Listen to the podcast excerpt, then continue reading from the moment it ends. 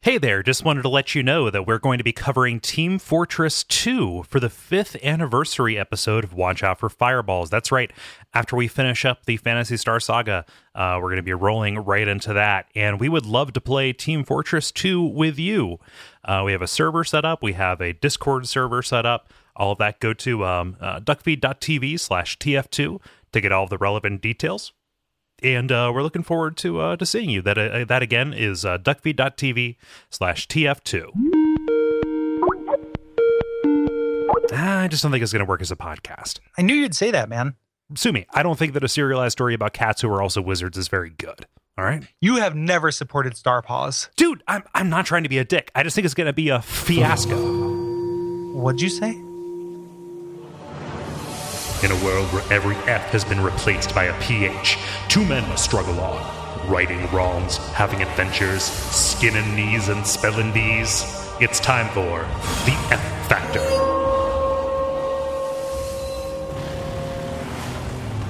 Hurry, Cole. I'm going as fast as I can. Oh, no. No, it's happening. I can't help it. I can't help it, man. I can. uh, I, I can't tell with with, with my body. Ah. Me, me too. It's like I'm being for. Mm, I, I'm being made to use the pH sound. The F Factor. We made it to the reunion concert just in time. No, Oh, we haven't, Gary. We're we're too late.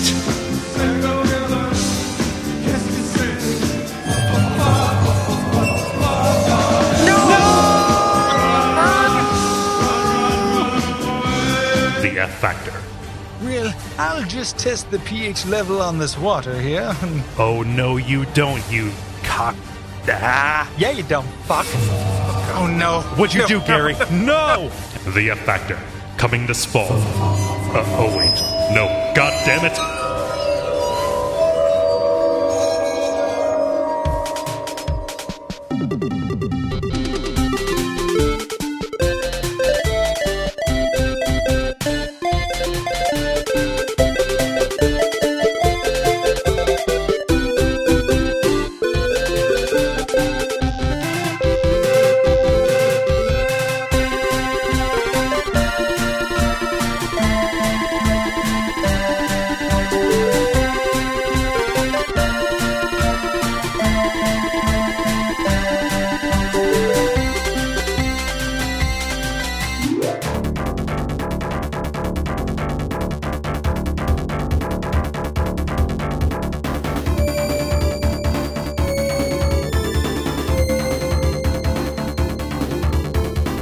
My name's Gary Butterfield, My name is Cole Ross. and you're listening to Watch Out for Fireballs. It is a retro games podcast. Yes, and this week we are talking about Fantasy Star 4, sometimes subtitled The End of the Millennium, which is a JRPG developed and published by Sega for the Genesis in 1995. Although uh, that's just the American release, it was actually released in Japan in 1993. Yeah, it's a summer JRPG. Yeah. Oh, the- Gary. First time we've covered uh, anything with the Fantasy Star name. I know, right? Yeah, it's weird. because you know mostly uh, most of the people our age we know JRPGs that were featured on Nintendo. yeah. So your Chronos Triggers and Mhm. your Fantasy's Final. Um, but this is a series that was super important in this kind of separate, distinct line of evolution uh, for games. Yeah. Like Sega Kids had Fantasy Star. Yes, they did, and they, if our uh, extra responses are uh, to be believed, they are very uh, affectionate for it. oh, like I, I am too. Yeah. Like this is this is going to be people who are waiting for me to hate things. Like I, I really like Fantasy Star Four. Um, I don't like JRPGs in general. I think still, like it, it is. There were a couple many times during this. I'm like, what a bad fucking genre this is.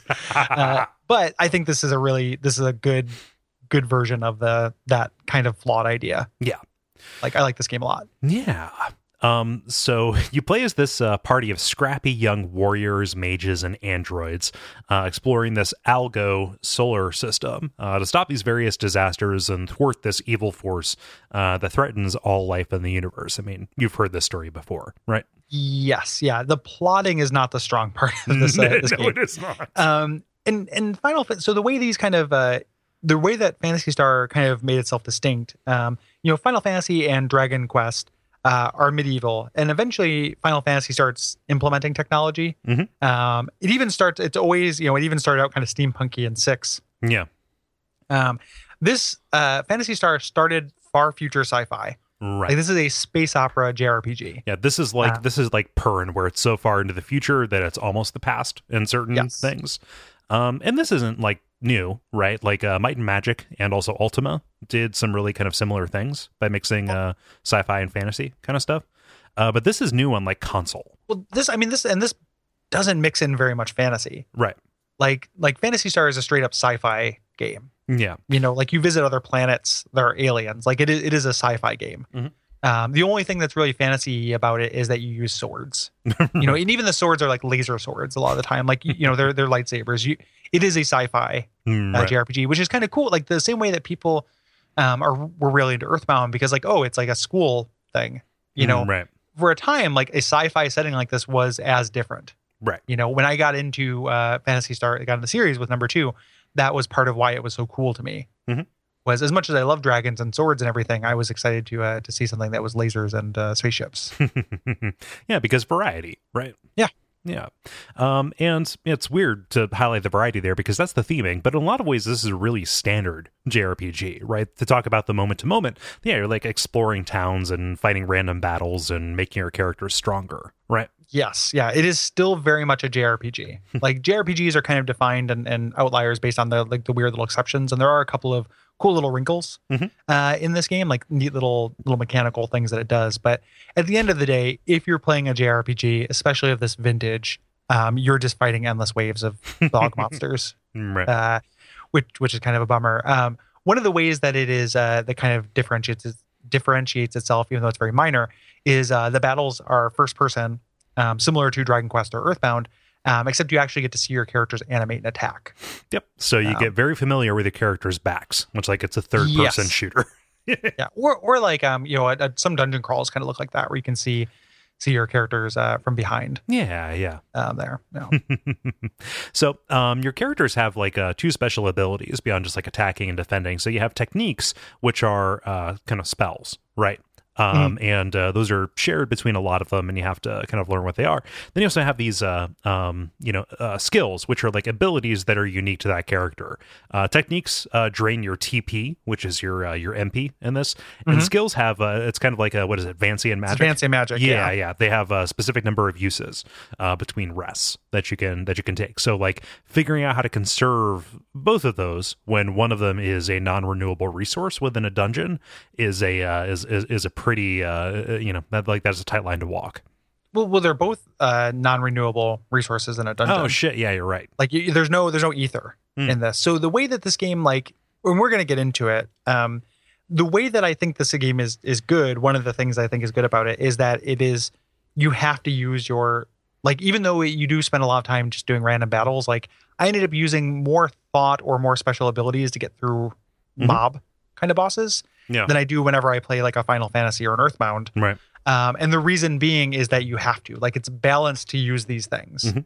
um, and you're given like the amount that you will need to get through the dungeon Yeah, it doesn't punish you for resorting to them. In fact, Yes. it rewards you for doing in that by fact making like, it and, easier. and mandates it like you i mean i don't know how you would get through this without you know your basic attacks are usually fairly underwhelming and Uh, like it at any does. given time you know two fifths to uh, three fifths of your party are not going to have like basic attacks that do much of anything yes Yeah. um, and or if they are casters and you uh, shield them up right which is another kind of tactic uh, that you want Yep. to do you go full symphony of the night and you can just equip two two shields Yeah, two shields on your casters is kind of mandatory. Um, one of the reasons uh, this game is kind of hard to penetrate if you are familiar with those other uh, games, RPGs, is that uh, the spell naming convention, uh, while traditional to the series, um, is bonkers and makes no sense.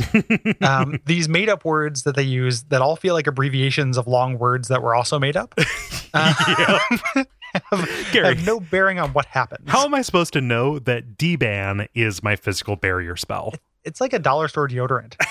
like it doesn't like it doesn't sound like a physical barrier spell at all. yeah it protects you from the stench goblins yeah, it is it's so bad. So like the way to play this is to I printed out a thing just so I Mhm. could have it like easy reference, but just Yeah. print out a reference that says what everything does. I bet you that was in the manual. Um, this series has always wanted you to play with the manual. Mhm. You know, like uh, down to the one that I number two, which is the game I have the most familiarity with, like has maps of all the dungeons. Yeah, and the with dungeons like are your nightmares. teleport traps and stuff like Yeah, that. exactly and they gave you a map like they Mhm. literally said like hey here's how you're supposed to explore this um, so you Yeah. have to give yourself a reference if you play this game Yeah. And if you're a series veteran, like you know that foy is fire. You know, Exactly. It's just it's not as plain English as something like you know uh, Final Fantasy, which will give you like fire and then Fyra and then Fyraga. Like that is easier, you know, like to figure out because the root of those spell names are actual you know English words. yes and this and these also have a you know it becomes like foy and then gifoy and then gifoil Mhm. uh, which Or is n- the not left not hand not path Nafoy. Yeah. at the at the end but the uh it, it you still have to know what it does in the beginning and then the the status ones are just Oh my gosh. Yeah. God help you. Like again, and we're we're I don't want to dwell on this too much because it's something that's obliviated, you know, obviated by just like printing something out. Right. It's so right, easy yeah. to get around this this drawback, but it Mhm. is something that like if you're just picking up and playing it, you have to contend with one way or it's, another. it- It's it's a layer of friction, and I I really focus on those a lot when I Yeah. when, when when I talk about these. And you know, It should just have tooltips. Like if, if you hovered over a spell and it told you what it did, Yeah. like problem solved. and that's a, that's a that, that- that's an, inter- an interface problem really Yeah. is uh, is is what it is because like i appreciate abbreviations and i appreciate uh, kind of economy and, and you Mhm. know and and what's there um but man oh man is like the mystery around that like you know like i just i always cast saner at the beginning of fights whenever i got rika right but like Mhm. you know fuck if i knew what saner did i just knew it Yeah. helped It's yeah, it is. Uh, and so we we're, we are talking about those status effect spells, uh, and you you need to use those. both Um, both on it's- yourself like you're both your buffs and then debuffs for enemies Yes, like D-Ban, we made a lot. Listen, we had a lot of fun about D-Ban. a lot of fun Uh, about d-ban D-Ban is so good though. It's like the end of a roast. Yeah. Listen, like, we had a lot of things to say about Jeff Ross. Uh, first, he's hard to Like look the, at. ro- Second, the he's roast unpleasant. master general. Yeah, the, um, That was weird. That one time he dressed up like Gaddafi, right? God, that was very strange. what a what a goblin like man. Like what a, like just like a he's just got a very like like orc like features to him. he he butted off of the same plant that Dave Attell did. Yeah, like his his face kind of looks like a handful of lunch meat. Like it kind of dangles in the same way. There's this candle quality to to him. no, we had a lot of fun about D-Ban and Jeff Ross. Roasted. Really. Um, the uh, Uh, so but d-ban is is awesome Yeah. like it makes a big difference like it's Mhm. not like in final fantasy games uh i almost never cast a barrier Oh, except wow. unless it's a really hard boss fight because in regular fights it's not worth it like Right. the fight will be over before it's necessary Mhm. um here in regular fights some of those fights are very hard and to succeed like having d-ban set up as part of your macro which we'll talk about uh, is very very useful right. no Yeah, so you want to make sure that you kind of like study this up. Like I, you know, I played this when I was on vacation, and instead of printing something out, I just had this like uh, uh favorite it on my phone, like in the Mhm. like in the quick bar. And so like I would just like pull up the tables of uh, of techniques and skills and just like study them, so I wouldn't have to reference them. But like that knowledge and that vocabulary, it really helps you be effective in fights more so Yes. than if you were just kind of like relying on this or treating it like it was kind of a bog standard thing. Um, You Yes. mentioned the macro system, and that is really one of your biggest assets here. And I think that this is something that, you know, kind of caught on about a decade and a half later um, after Yeah. this. Like this, This is this is such a good idea. And for as much as I have quibbles with its implementation, like everything should positively have this. Mhm. Yeah. it's um it's, it's very similar to gambits in final fantasy 12 except without like Um, logic like it's uh, yeah. it's it's kind of like presets like it's it's a macro like in photoshop or like an mmo like it is you know a way for you to select your whole party's um uh, actions at once um so you can actually like set up these little contingencies like if you want everybody to do their most effective attack like you do that or if you want to like attack and have somebody heal like you know i had most of my menu filled like every you know every time i Mhm. shifted uh shifted characters and stuff uh with these different things and so like i very rarely except in boss fights um actually went in and like issued individual commands to different characters because i was making these shortcuts as i went along Yeah, and it makes the the battles breezy. Yeah. you know, like the battles go by pretty quickly, in this, and and part of it is you not making individual choices for everyone. and it's something that, that that can only happen in the style of fight that this does the uh, um, earthbound dragon quest kind of style where you issue your entire uh, party's commands um and Right? It then doesn't they- work with an active time battle right system yeah where like, like, yeah, yeah and like there's there's there's like a little bit of uh like you know brain dance that you have to do with this like you know whenever i had a new party composition i had to look at uh, what each character's agility rating was in order to figure out what order i issued that because Yeah. if you accidentally put your slowest character's um uh command at the start you're going to uh give a whole bunch of free attacks to the enemies yeah, and that that not being a 100% transparent kind of thing is is a huge bummer. Even though that is true of pre-active time battle Final Fantasies too. right like speed as a stat in JRPGs has always been a little bit annoying. Mhm. Um, I want everything to have that uh, that menu option in Final Fantasy Tactics when you can just pull up the turn order. Oh yeah, or uh, You know Final where you Fantasy Ten. Like Final, I'm, I'm playing through that on my Vita, and uh, Mm-hmm. like like the fact that it just always shows you that in the sidebar is such a gift. Yeah, that, that, that's a really good idea. So having that would be really helpful. But as is, it is very nice to be able to have like, you know, I don't, I didn't end up using all of the bars, but I had four of them at any given time, which was like the uh, the standard one that was everybody attacks, um, kind of a medium, a heavy, and then a defensive suite. Mhm. Um, Yeah. You know, of buffs, and just being able to switch between those four options every fight, I think was really like pretty cool. Mhm. Um, and when you, especially once you learn that you don't need to conserve your spells and and uh, your uh, techniques and skills as Mhm. much as maybe you think you do. Yeah, I mean especially because like if you have a dedicated caster, they're going to have like five times as much uh, TP as you need. Yeah, yeah, Yeah. they're They're, they're very generous. they're with like a that. well stocked hotel room. yes, yeah, exactly. You go, you go, you open up his ribs like a mini bar, and you pull out the cures you need. Can I propose a pitch Take that, item? Raja. Can I propose a pitch item? Yeah. the uh, the treasure chest, which is a Oh. biological modification Yeah, like where a you rib- put storage in your chest cavity and it That's a- shifts your organs elsewhere. it's a good idea. One hundred percent. Yep. Um. So we were talking about. Uh, I mentioned uh, Raja. or Raha or anything like that. Um, there are a lot of party members in this game. um, and they change a lot. Like this is in the Final Fantasy two uh, slash four uh, style of uh, style of game. Yes. Yeah. Um, where you uh, so depending on where you're at, kind of geographically, people will join you or or leave you. Um, and the game is balanced for having five party members, Mhm. um, and it becomes really noticeably crippling when you have less than five. Right. Um, having a, a incomplete party was something I always felt. Mhm. Um, one of the reasons why you want to pay attention to who you have in your party is because there are combination attacks Right. um, which are there are tons of them. Um, they're either spells that come together um, or or skills that come together to do really really powerful kind of attacks. Right. Uh, the game when you say it's uh, in the notes it says it's poorly explained. Um, I would one up that and say it's not explained whatsoever. um, you're gonna s- it's it's like um, the the critical or desperation attacks in Final Fantasy VI. Uh, right. Uh, you're probably going to see one and not really know what it is. right. It's kind of like, oh, that's not the command that I issued, and why didn't that second spell fire? Yeah. Oh, oh, instead I did this awesome thing. like they're all really good. Um, I'm sure again, I'm sure it explains it in the manual too. Yeah, like it, it. So I haven't read the manual, but like in reading about this, it uh, lists that there are 15 of them, but there are only 14 that show up. Mm. Um, and so like that is uh, like the pigs number uh, three pigs numbered one, two, and four. Yeah, Okay. you know it's it's had a Yeah. lot of people looking for that missing one, um, and a lot of like game genie investigation. Mm. Um, but uh, yeah, like when I found one, like when I saw one fire off, like especially uh, with with like uh, Rune, it seems like is at, is at the center of these. Your uh, Yeah. your kind of primary caster guy. Um, whenever I saw one, I like I immediately like went and rearranged macros and created macros so I could get them to fire. yeah, yeah, because they're they're universally really great, and they they kind of like they're fun. A lot of times they're elements mi- elements mixing together. Mm-hmm. Yeah. Of uh, of different techniques uh, coming together. And like an analog for this, if you're like trying to picture it, is uh you know sometimes Chrono- things that would happen Chrono with Chrono, Chrono Trigger, right? Yeah.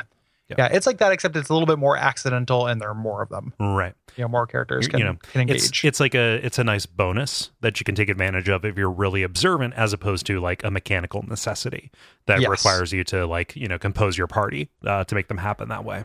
yes, because there's only one point in the story where you have a choice of party composition, Right. um, which I actually really like that. Oh, that's uh, a when that really comes good up. idea. Like that's Yeah, it- uh, that's great. it's a cool it's a cool moment. We'll get to that ne- next episode. Mhm. Um, Um, this story is handled fantastically. Like even though like I don't I don't think the story is any real great shakes. I think the sci-fi setting is kind of the biggest thing it has going for it. The way it presents it is uh, is is fantastic.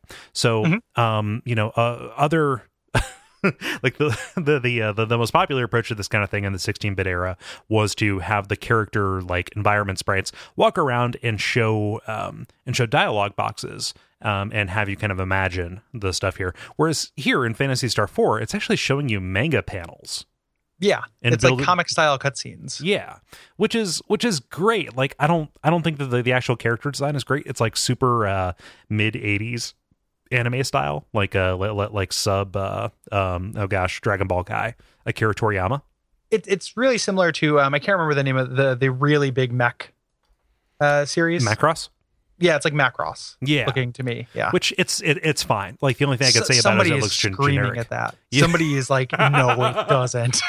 somebody is rending their garments and gnashing Yeah, their like, teeth There's somebody who's just set themselves on fire in a Yeah. street. I just it, Like- it's it's a you know it, it is it- it, it kind of looks like how to draw manga to me, which is which is fine. Like the only thing I Mhm. can label against it is, is you know gen- genericism. I can tell the characters apart, and the expressions and the broad strokes of the drama that are happening are Mm-hmm. really good. And like there were some very effective moments that were that were enhanced by this presentation. So like this isn't a time when like anime got in the way. I thought it really added to this. Oh yeah, like it it's it doesn't look that distinctive uh, because it's going for a specific style. It's doing like 80s anime space opera, Mhm. and it looks like that. But the actual like you're right as far as the characterization really kind of being sold. Um, and the cutscenes are like this is way more than than Fantasy Star Two and way more than I remember because I, I played this before. This is like kind of a light story. Mhm. There are things that happen that are that are serious, but there's lots of goofs Oh yeah, and a lot of those goofs happen in the in these cutscenes. Uh, that kind of like lends itself to a real kind of chummy feel. Mhm. So even though like the actual plotting of this is pretty generic, the characters and kind of the, the relationship between them I think is pretty cool. Yeah. Like again, it's nothing groundbreaking, but it's it's kind of warm and friendly on a in a way I like. yeah. You yeah know? it's uh it's it's kind of like sam adams beer like it's uh, you know you, Sure, you- sure. you know what you're gonna get right Yeah. like uh it's it's not anything uh too like too adventurous but like it gets the job uh, the, the job done God, did I cry when Saint Polly Girl died? um, oh man her hands were so full with those mugs of beer she couldn't defend herself she- she from couldn't- the she couldn't- dark wave Yeah, she dark wave like tried to touch the tit, and she threw those beers in the way, and no go. how many shows have the tit gotten onto I think I think just two. I okay think this is the second appearance of the tit. Um, uh, so one one thing I really love, and when we're talking about things that I wish had caught on Mhm. from this uh, kind of weird evolutionary dead end of JRPGs, is this talk option. yeah Um, I want this in every video game. me too Like so, a lot of times with video games, I will play them for a long time and then put them down, and the the likeliness that I'm going to pick them back up and play them is almost exactly proportional to the ways uh, the methods it has to try to discourage me from just starting over. Mhm. You know, and one of the ways you can do this is by having something that catches you up. right Uh, something that- Pokemon like oftentimes has a like just tells the story so far in like three or four panels. Mhm. Um, and this does uh, it doesn't tell you the story so far, but it does tell you where to go next. Right. And this is something that Square wouldn't catch on to for like six years. Like Yeah. uh, Chrono Cross has this with the save points. Like you can actually like ask that for a prophecy or something like that.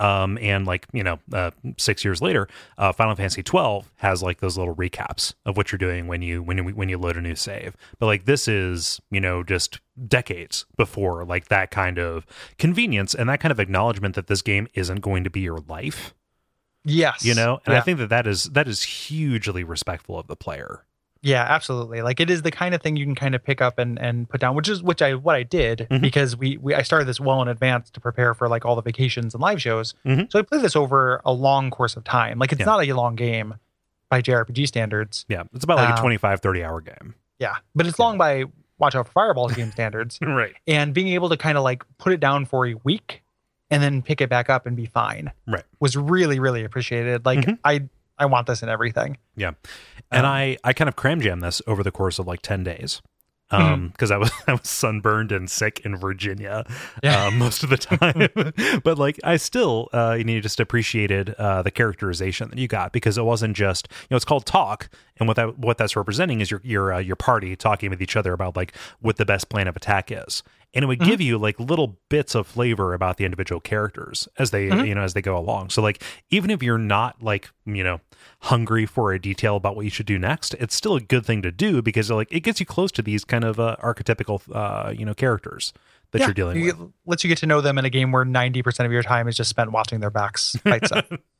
Um, so this this is part of a this is the end of the Fantasy Star as JRPG Right. uh, kind of series. This is not the first one in the series, uh, obviously, but it's the only one uh, we're probably going to cover on the show if I had to guess. Right. Um, and Yeah. it was the reason why we chose it is because it is the most mechanically approachable. right. Um, number two does a lot of the things that this does. First, number one is like amazing for when it came out in its time. Mhm. Um, three does one really cool thing, and then everything else kind of bad. what what is that cool uh, thing that 3 does because I've never gotten a consistent story on 3. Um, three has uh, it takes place over several generations, and the characters you play in chapter two and three depend on who you marry, like in chapter one. Oh shit. So you have there's like this relationship part. If you marry somebody, that determines who your protagonist is, in the, in the second act, Hmm. and then who that person marries determines who your protagonist is in the third act. Nice. Um, that's really cool. Mhm. Um, other than that, it's not particularly good. It's Yeah. not the garbage fire everyone says it is. yeah, it's it's just it, good. it's like particularly disavowed is the Yeah. is is the thing that make like kind of like attracts me to it. It's like the glowing red stove. not. It's I mean, what? It, but the what should you know make you not attracted to it is the things that are annoying about it are all like little mechanical tune things. Yeah. Like the the random encounters are more egregious. It's not balanced well. Mhm. Things like that. So it's not like the story stuff is actually kind of cool. Uh, it just needs you know Yeah. fewer random encounters, which this does too. Mhm. Uh, because of JRPGs. Yeah. Um, I'm not. I'm not promising. I'm not going to say when there are too many encounters because that happens. Well, yeah, I mean it's a it's it's a fact of life, and Yes. even if your uh, grandpa's racist, you still have to call him out on it. Yeah, he's still a racist. It's Yeah. better that we call these JRPGs out for being bullshit than just letting them like see something, say something. Um, even though Yeah. I like, I, I really like this game. Like, I'm Mm. going to be pretty positive about this. Uh, there are too many encounters. Yeah. and uh, there are parts, large swaths of it that are pretty boring. yes. Um. So I, I- I'm I'm quickly rushing to an inflation calculator because this is something that I think we lost in uh, uh when, when we switched to CDs, which are really cheap to manufacture. Mhm. Um. But uh, this game was one hundred dollars when it released. Yeah. Which is just a thing that happened. I remember paying ninety dollars, like not paying, convincing my parents to spend ninety dollars on Super Mario RPG. Yeah, yeah. It was just kind of a, a bonkers thing that came with the mechanical aspect of games. Yeah, like we need to put more memory into this. It's like Yes. you know, if Final Fantasy VII costs three times as much because it was on three discs. Um, but like, yeah, that's like you know going to a store and saying I will pay one hundred and sixty six dollars for Fantasy Star Seventeen. yes, ex- ex- exactly. Yeah, Um, um, and but- I, I didn't have this growing up either. I have like my my PC uncle and Sega cousin that I've talked about before, yeah, and they were the Fantasy Star people Yeah. uh, who had the series, and they they p- played the money, and I just went over there, you know, during the summer and played them. So yeah. So, so what's like you know before we go on to like what the series became, what was your history with with, with this? Because like you you know, for as much as I was the Sega the Sega garbage kid, you're the person who has actually played these JRPG Fantasy Star games. yeah, yeah, I like two is the one I played the most. Um, like my cousin had uh was a fan of the franchise, and uh, I mostly hung out with him when two was out. Um, by the time three came out, I saw him less, and by four, even less than that. Mhm. But I already had all those fond memories of two. Um, when I bought my own Sega, like when I was like a senior in high school or whatever, uh, and you know bought all the games I really loved for it, and played Shadowrun and Starflight and all those things.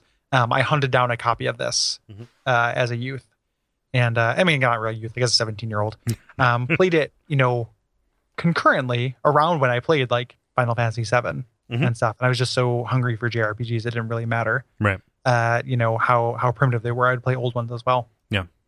Um, the one I ended up the one that hit me in that sweet spot is two, um, which has been requested for the show, and I love Fantasy Star two, but it is uh, maze maze dungeons with teleporter traps. Yeah. Like is that's that's a deal breaker for me for games for this show. um, you know, sorry, I had the Beholder fans. We maybe maybe someday, guys, but like No. it, it's hard to want to do that. um, so the uh, that's really my history. I didn't play three until after that even. Okay. So, and I never beat three. Three's the one I have not uh, not actually beat. By the time I hit the JRPG phase of my life, I had moved away from the Genesis. Like Genesis was a machine that existed to play Sonic. Okay. Um, and so like I went right from that to, you know, diving whole hog into Final Fantasy. So like this is kind of ended up being a uh, you know, like a bit of a blind spot that I mostly read about in magazines, you Mm, know, around the time. Um, and like even then it was like retrospectives. you know, uh, when I was really becoming aware of JRPGs and stuff like that, like this is a, this was always something that was like over there. You know, it was Yeah. never like at our rental places. It was never kind of available or something that I was, you know, pursuing. yeah. So after four, um, this series kind of uh, turned into something really different. Uh, the Fantasy Star Online series um, Mhm. around uh, r- roundabouts the time uh, Dreamcast came out, and that was something I played. Um, we never got um, Sega Channel uh, where I was at, uh, just because my parents didn't want to pay for it. But um, I definitely had this on the Dreamcast and um, played around and did like single player stuff because like it was a really good oh man, it was a fantastic, um, you know, like Diablo like. And I didn't play Diablo, I didn't know what it was, but like even playing it single player, um, and then you know, uh, playing uh, even playing uh, uh, the compilation on the ga- uh, GameCube was w- w- was great. But this is kind of where I have a little bit of like the you know the lore and everything kind of uh, assembled from is the PSO days, and that's kind of where the series exists now, And i- if it can be said to exist right? now, because it's barely a thing. And I remember uh, grabbing Fantasy Star Online uh, at the like college house I lived that had a Dreamcast, Mhm. and being m- crushingly disappointed with it because I was a fan of the series. Mhm. And and I I've never clicked with Fantasy Star Online. Mhm. Like that's that game's never worked for me because I was I mean I wasn't I wouldn't have described myself as a purist, but that was what it was was I wanted something familiar. Yeah. I was expecting uh you know a Dreamcast JRPG which ended up becoming Skies of Arcadia, which, uh, which the same person uh, made the same uh, project lead uh, Kodama, Mhm. um, who ended up making is the Fantasy Star Lady. Yeah. Um, which is pretty cool. Like cool uh, lady game developer. Yeah. And her, but she ended up doing a, a Dreamcast uh, JRPG. Mhm. Um, you know, but it was not Fantasy Star. Yeah, like Fantasy Star wasn't the draw for this, like the the, the online stuff and just kind Yeah. of the like the overall structure of it was. Yeah. Which was which was a, a repellent for me Yeah. as somebody who did not like uh, people. uh, the uh, so yeah, so the um, we're gonna go ahead and get into it. Um, and it's gonna be two episodes. It might be a little breezier because this is a kind of a breezy JRPG. yeah, there's, and- there is so much like tendon and uh, ligament in this. There's a yeah, there's a lot of like going from place to place. The story is really weird in Mm-hmm. this game. Like it is very weirdly structured and is not uh it's plotted in a way that is not I don't want to say incompetent, but like it doesn't make a lot of sense. Right. Um it makes more sense as a fan of the series. Like some Mhm. of these things are callbacks, Oh yeah, for sure. you know. And so like like well, so as somebody who doesn't like you has never played uh, PS2, which Mm-hmm. uh, this is a direct sequel to. Like and even in the continuity of this, they kind of disregard three. Um, Yeah. you know a, a a lot. Um, I recognized when something had the stink of a callback on it. Yes. Yeah. This this is wrapping up the series. Right. You know, in a way that is uh in a way is kind of appealing and elegant, like except for when they actually try to do it mechanically and bring that stuff back and that sucks.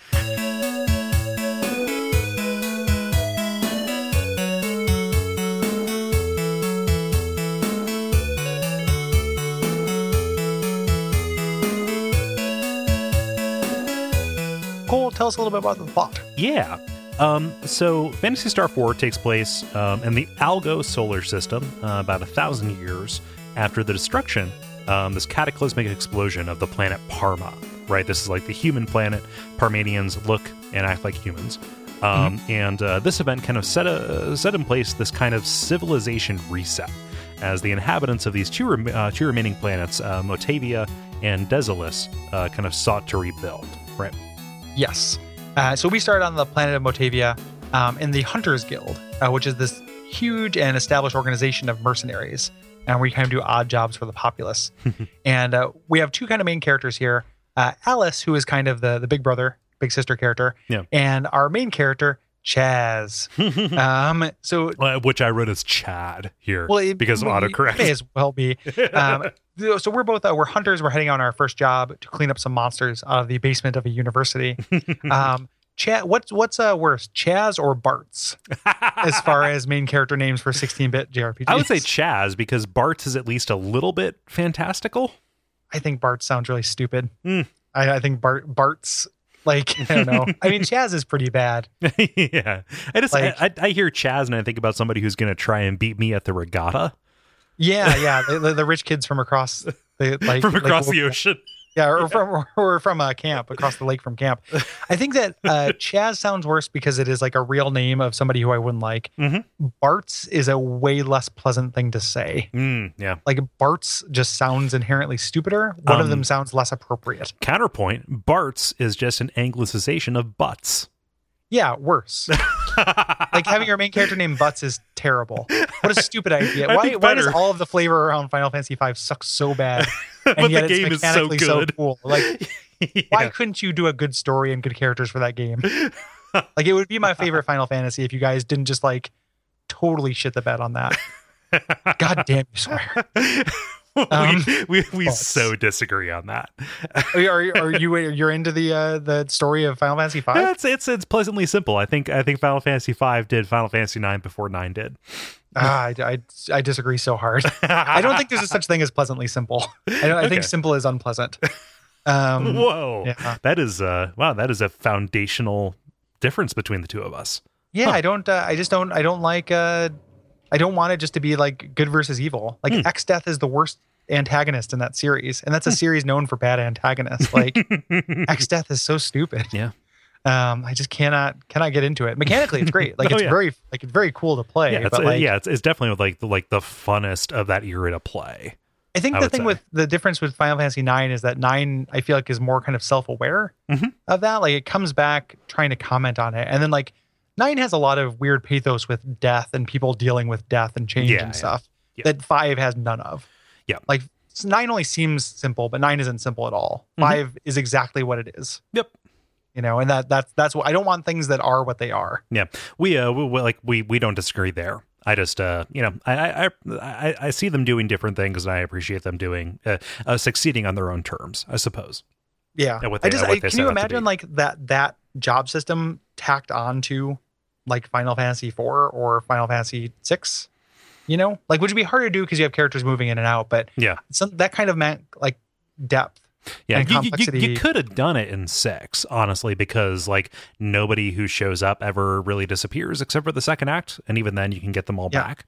Give them all a baseline job, but have them be able to switch into a sub job. Like that would have been incredible. Mhm. The job systems are so good. Yeah. Um, it just and then would have been paired with like a really really fantastic story. Yeah. You know that I I would have really appreciated that. Mhm. Um. Yeah. Yeah. Anywho. Um, it's a it's it's the conf- it's the uh, conservation of goodness. You know, Yes. if one Yeah. if, if one aspect is good, the other one cannot be as good. yeah, Final Fantasy Tactics just takes that conservation of goodness thing and knocks it in the water. I know, right? That- that's both. Yeah. Um, that's I'm why just- everyone should support our Patreon so we can do that Final Fantasy show. so so we can say bad things about your favorite series. it wouldn't be bad things. It's like it's it's wistful. Mhm. I just want it to be, and maybe I would maybe I'd change my mind and replaying it. Mm-hmm. Yeah, Um, you know, after but like even it's so weird that it came after 4 Mhm. and four I think is like the the height of the melodrama like melodrama Final Fantasy. Oh yeah, like four is simple in a really different way. yeah so four is simple but it's like it's not it, like six is not like world changingly complicated but it is like a little bit more complicated than 4 Mhm. four is that kind of melodrama that i think really works Mhm. uh, because the characters are really solid God, I've had so many dark nights of the soul where like I recognize I should not play Final Fantasy IV in case that show, like in case we get a like a like a wealthy thousand dollar a month benefactor who comes Mm-hmm. in. Yeah, yeah. hello Hi, I appreciate your duck feeds. yes, yes. but man, oh man, I've I, I am aching. I've been aching for five years to really to replay four. The, I, it's just so weird that five came after four yes, it because is. Mm-hmm. it's such a step back in terms of like characterization and world building and like literally everything that isn't mechanics. It is Right. a huge step backwards. Mhm. And then they got right, and six is a step upwards from it. Like Yeah. five is such a weird little divergent path. Oh, and I love it. I Those love games. those divergent paths. Like I- show show me a dead end and I will live there. I, I, I can I can I like Final Fantasy V a lot.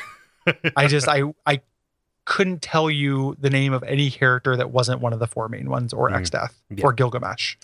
like it is just it is a world populated with terrible boring people. Yeah, it's a it's a world it's a it's a world of archetypes. Yeah. Yeah, that sucks. Yeah. I wish they didn't do that. But care. the job system is legit. Hey, Gary, high five. We become caricatures of ourselves. We turned a Fantasy Star podcast into a Final Fantasy podcast. Yeah, um, it, uh, it it does draw comparisons. It even has that fantasy name. Oh, it certainly does. Yeah. Yeah. Um, anywho, uh, this university job. Yup. So I love this. I love it as a uh, as as kind of uh, you know what ultimately becomes a fake out. But Alice is a great character. Oh, And her- she's like- she's wonderful. Yeah. and her dynamic with Chaz is is fantastic because Chaz is uh, he's like the Luke in this. You know, Yeah. he's super reluctant, like, oh, this is super dumb. Why are we coming to this uh, to this university to clean out a basement? Like, it's super self aware. It feels like about the uh, the beginning of a JRPG, which is killing rats. You know, Yeah, ex- exactly. Like th- this is this is pretty winky. Um, the headmaster is acting pretty suspicious here. Um, you know, to, to go down and get these monsters, and we run into Han on the way down, which is one of my favorite. Starts one of my favorite recurring jokes, is that Han is like, yeah, my uh, my mentor went down, was also investigating this. Can I come with? And Mm-hmm. you say like, yeah, but we're, you know, you can do it. Give us a hundred dollars, uh, and your party gets that money. And this happens time and time again. basically where you Charge this poor like you know university nerd to join your party. you're bullying him like you're nickel and diming him out of his money. It's Which really college good. students aren't rich. Yeah, but like it's, it's, it's always Alice as like this consummate professional, and like all the humor out of this comes out of bullying. it's very it's very good. Um, Han is such a good punching bag.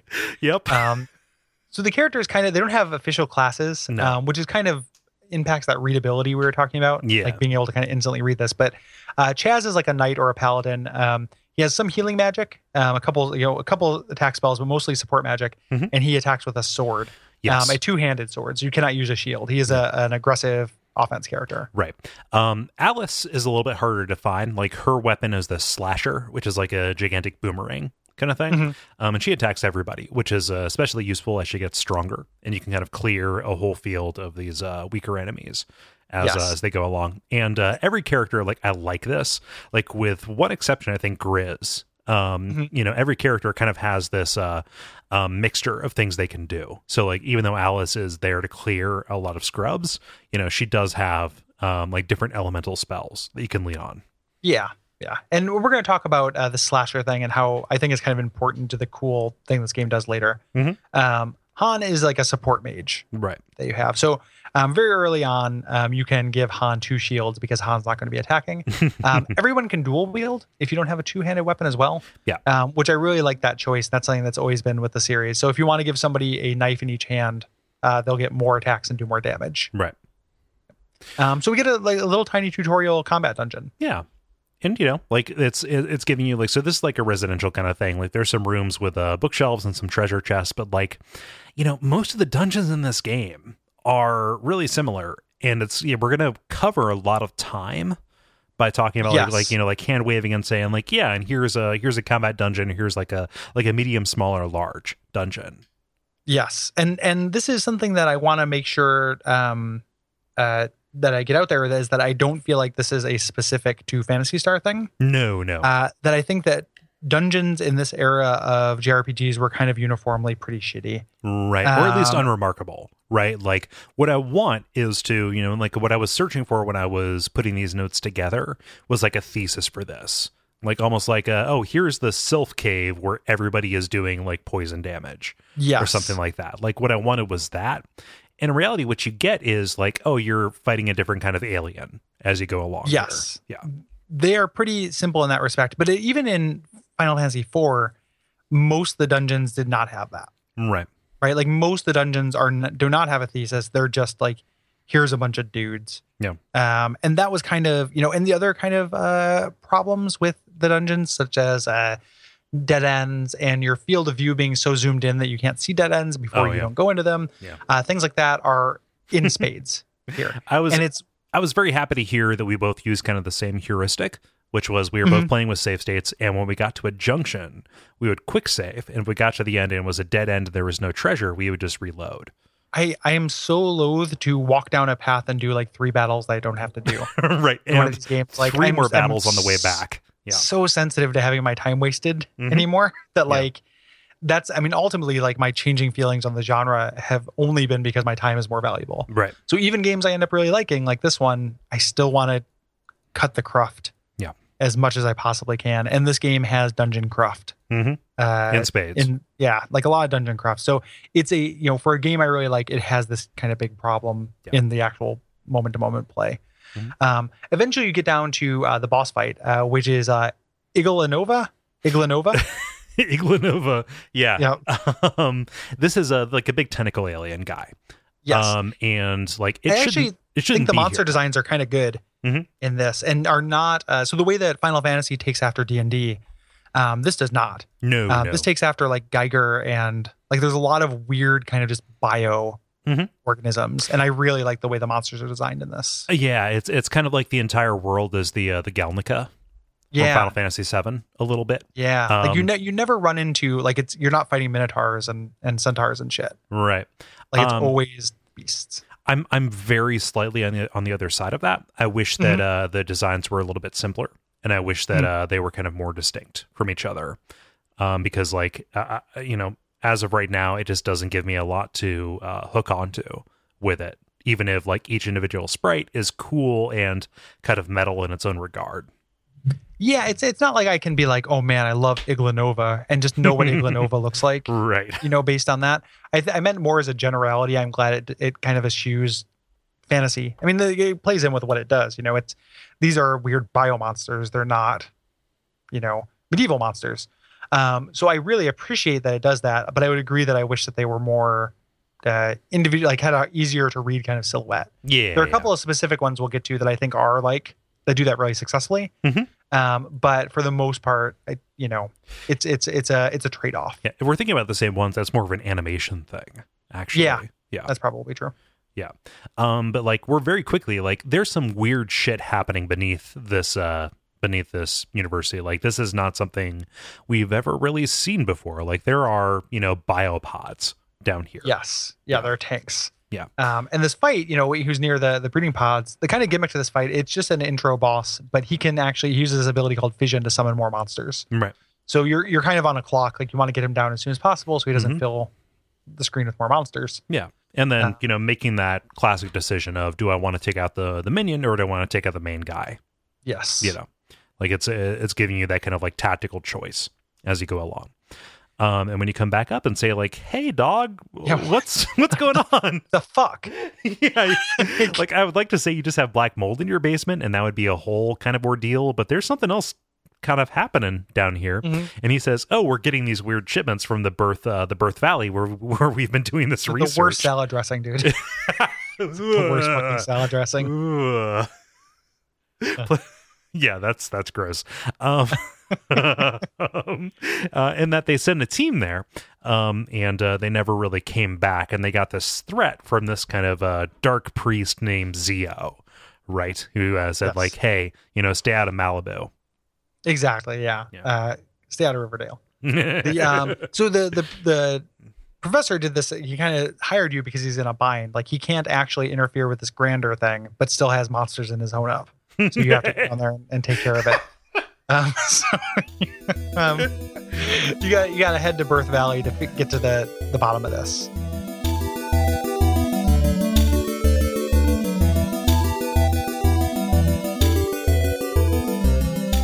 And uh, this introduces one of the weirdest pacing problems this game has.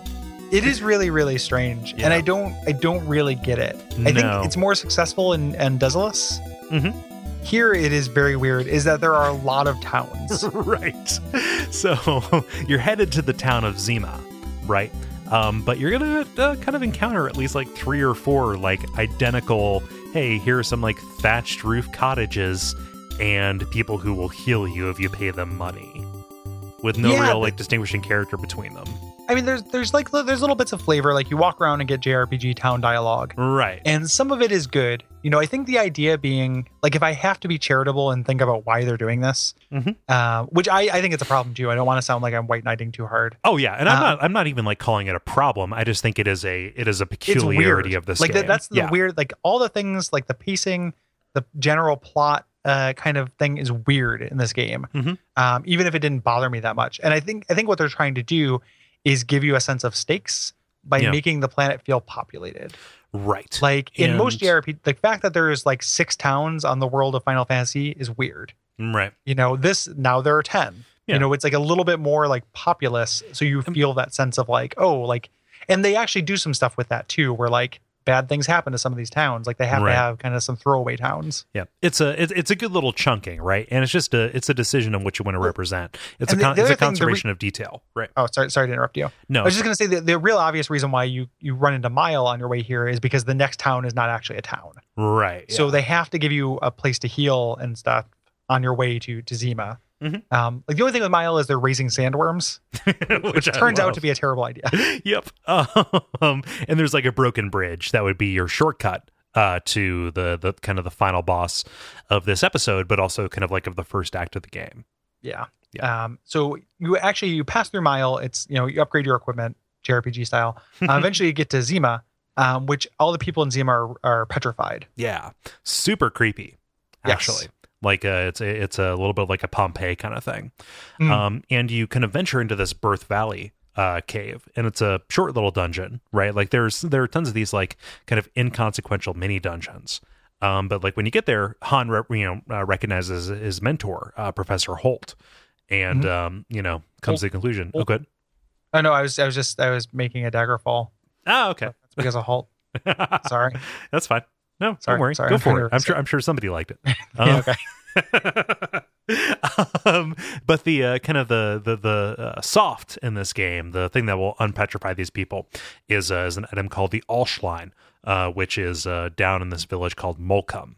Um, and Han or Sir Alice says like, "Hey, if you want to help us." Again, like he's rendering services, but he's also paying to render these services. Exactly. So he gives us uh, gives us five hundred. We had to yeah, he gives us five hundred dollars to get there. Meseta is the money in Yeah. this.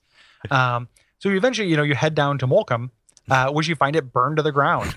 yep. um, which this is again like, like a pretty cool set piece. Mhm. Like going into Zima and having all the the statues there is pretty cool. Going into Molcom and having everything burned and having a lone figure Mhm. standing in the middle of it is really cool. Yeah. Um, and at first I thought this was the big bad, but instead it is Rune. Yeah. Um, Rune, who is a solid bro, who is one of my favorite archetypes, which is a person who is an asshole because he knows he can be. Yeah, yeah. This this is this is kind of a this is a very powerful uh, character. Yep. Um, you know, plays very similar to uh, God, the name of the the wizard in the Dragonlance books. You know, just kind of Uh, like arrogant Ra- because Ra- he's a Raceland? magician. Yeah. Oh, Yes, like a kind of a Raceland character. Um, Good pull, man. I haven't thought Yeah. about Dragonlance in forever. High five. Yeah, man. um, and he he actually knows Alice, Yeah. uh, which is kind of weird. Uh, so you get this little this little hint of a history that never really pays off, but just kind of suggests that Alice is kind of a legendary figure in this world. Yeah. because we get more of that later too. yeah. Um, but Rune, like he is kind of the uh, the Tela figure of Mhm. this, which is uh, you know he's he's very high level. Um, he has magic. Like uh, there's a scene where he uses a fire spell to blow a boulder out of the way, and that's a big deal. Mhm. Um, but you know he's somebody who kind of knows what's going on. He knows that Zio kind of raised this village, and he says, "Hey, you know if you're looking for the Alshlin, um, then uh, you know it's it's further on down to the southeast." And uh, he joins you, and I love the way that like up until the very end of the game, he antagonizes Chad yeah, or Yeah. Ch- Chaz rather. Sorry. yeah, it's a different kind of douchebag. Yeah, he, he calls him short, he calls him useless, and stuff like that. Like, and again, it, it has it's going into that kind of buddy comedy feel right. that this game has, which is part of why it clashes so much when the and it's just infinite darkness is the bad guy, but like it is this kind of like this people palling around making fun of each other. Um, so as you go, he tells you to get the medicine from uh, to know. Um, eventually, on the way there, again, you're running into towns on the way a lot of the time. um, you run into Krupp, uh, the town of Krupp. Yeah. and this is where Han is from. yeah. Um, Han comes from a family, a family of ba- uh, blacksmiths. His dad makes a show of disapproving of his studies, but in reality, Mm-hmm. they're super uh, supportive. And he even has a fiance. Um, Yeah. I, I forget why I called her Sparkly in my notes. Um, because Uh, she trades you uh, smooth, shiny objects for mm, yeah. upgrade materials. Ah. Um, but uh, you know, Han is super embarrassed. Uh, you know, Yeah. about you learning about his past. Like he has this this kind of decorum that doesn't come through uh, from somebody who is willing to pay money to fight for you. um, I really like this. I wish more of the towns like just had like somebody was from a town and you use them to use the town to kind of get the backstory Yeah. for them. Like this is a place where the proliferation of towns kind of makes sense to me. Oh yeah, it's a super great use of Yeah. like this uh this you know, just the uh the the different culture that you see there. Yeah. Um, so Rune uses his magic uh, to go through the valley maze up to the north of this. Mhm. Um, and you uh, you get through this and you get to a village. Yes. Um, this is this is Tono. Um, and uh, there's a fun little bit here where there's kind of this information monger, um, and this is our kind of like our first real exposure to like a village of Motavians who uh, Yes. present themselves like Ewoks, but they're actually like owl men. Um, yes. a little bit. Yeah. Um, and uh, um, the way these guys work, there's one on Desolus as well. Um, is you have to like say no to information that you don't want until you get to what you get. Um, there's like a weird It's a- translation. It's a, real weird menu problem. Yeah, like Where, if they like, just it- gave it you. felt like- Yeah, like space, like space four words was at a premium. Mhm. You know, because there's still the same number of words, but it's like the font was too big to have a window that yeah, had you know options in it. um, there's a weird translation thing where like if you uh, if you ask like, hey, do you want information about uh, about Alice? Um, they call her the Eight Stroke Warrior, which sounds super filthy, right? Yeah. Sure. Um, in uh, Japanese, that is like the Rip Your Guts Out Warrior, and she still objects to both of them. But like in the Eight Stroke Warrior thing, it's kind of like, oh, she's at like you're asking about her measurements, right? Yes. Which sounds very consciously dirty. Whereas like in the rip your guts out, like it's Alice saying like, no, no, I'm not like a fucking monster, yes. you know, c- coming Yeah. out. So like it's this weird kind of adaptation kind of problem there. But like that's that's what gets Rune to speak up and actually like get the you know the source of the Alice line out of it uh, out of And- him. and even uh, even when it, whether it's dirty or clean, either of these things. One of the things I really like about the first act of this game is the way that it builds Alice up. Yes, Because I mean, s- spoiler like there's spoilers in podcast. Um, Alice isn't going to be with us forever. no, and Oh, no. I think they do a really great job of characterizing her and her kind of place in the world. Yeah. Um, in a way that I want. I mean, we're going to talk about when we get there, but I want to spend a little bit of time camping out and comparing it to other deaths oh for for in these sure games because it's this is done better. Yeah. I think um, in a couple different ways. Oh, for sure. I, I, I, I totally agree with that. But like Yeah. Alice as this legendary hunter, you know, like a very high ranking person who is known for her competence above all, right? Mhm. In this organization that kind of runs this world, um, you know, really does make it feel like and understand, you know, like Alice by default is at the front of your party. Like you are walking around as her. Everybody is kind of like interacting with her primarily because she is the most uh, important, uh, important and experienced person here. Mhm. Yeah. Yeah. Like it's uh like like her, her contribution to this is super good. And like the way Yes. they build her up is uh is is a great strength for this. Um, you run into Grizz here, um, who's one of these Motavians. He's a, a weird owl Ewok Yeah. monster. Um, Um and at this point um Rune leaves, which sucks because like he's twice your level. But you get Grizz Yes. um who is Yeah. kind of a straight up tank kind of guy. Yeah, and Grizz is good. Yeah. like Grizz is uh, he's very powerful, and his uh, his uh, skills are all um, or not all, but kind of focused towards like instant death, like coup d'états. Right.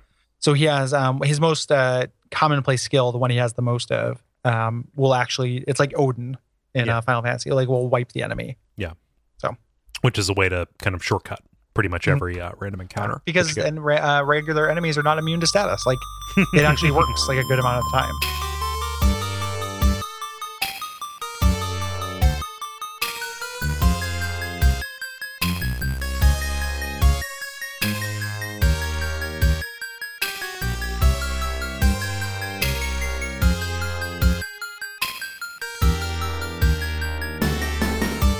Um, but to get the All Shine, you have to go to the storehouse, um, which is just a small dungeon, but you get it and you're fine. Yes. Um, you get the uh, the thing. Grizz decides to stay with you because he wants revenge. Yes. Um, Uh, for- again, this legendary figure Zio has uh, kind of raised his village, and Grizz, you know, kind of agonizes over uh, um, leaving his sister, you know, who he's always standing by to uh, to to go along. at this point, I mean, really, you know, stop us if you've heard this one. Like it is, you know, there's there's a dark uh, wizard who is going around doing bad shit. But I like Zio a lot. Yeah, I like Zio too. Yeah. Um, but it just at this point we're really through the paces, and it is uh, the interesting parts are this kind of buddy camaraderie. Yeah. Thing. Um, so we head back to Zima. Um, we we use the Ash line uh, and get Professor Holt um, to come back to life. And I love this thing that he doesn't even like time didn't pass. right. That's really scary. Yep.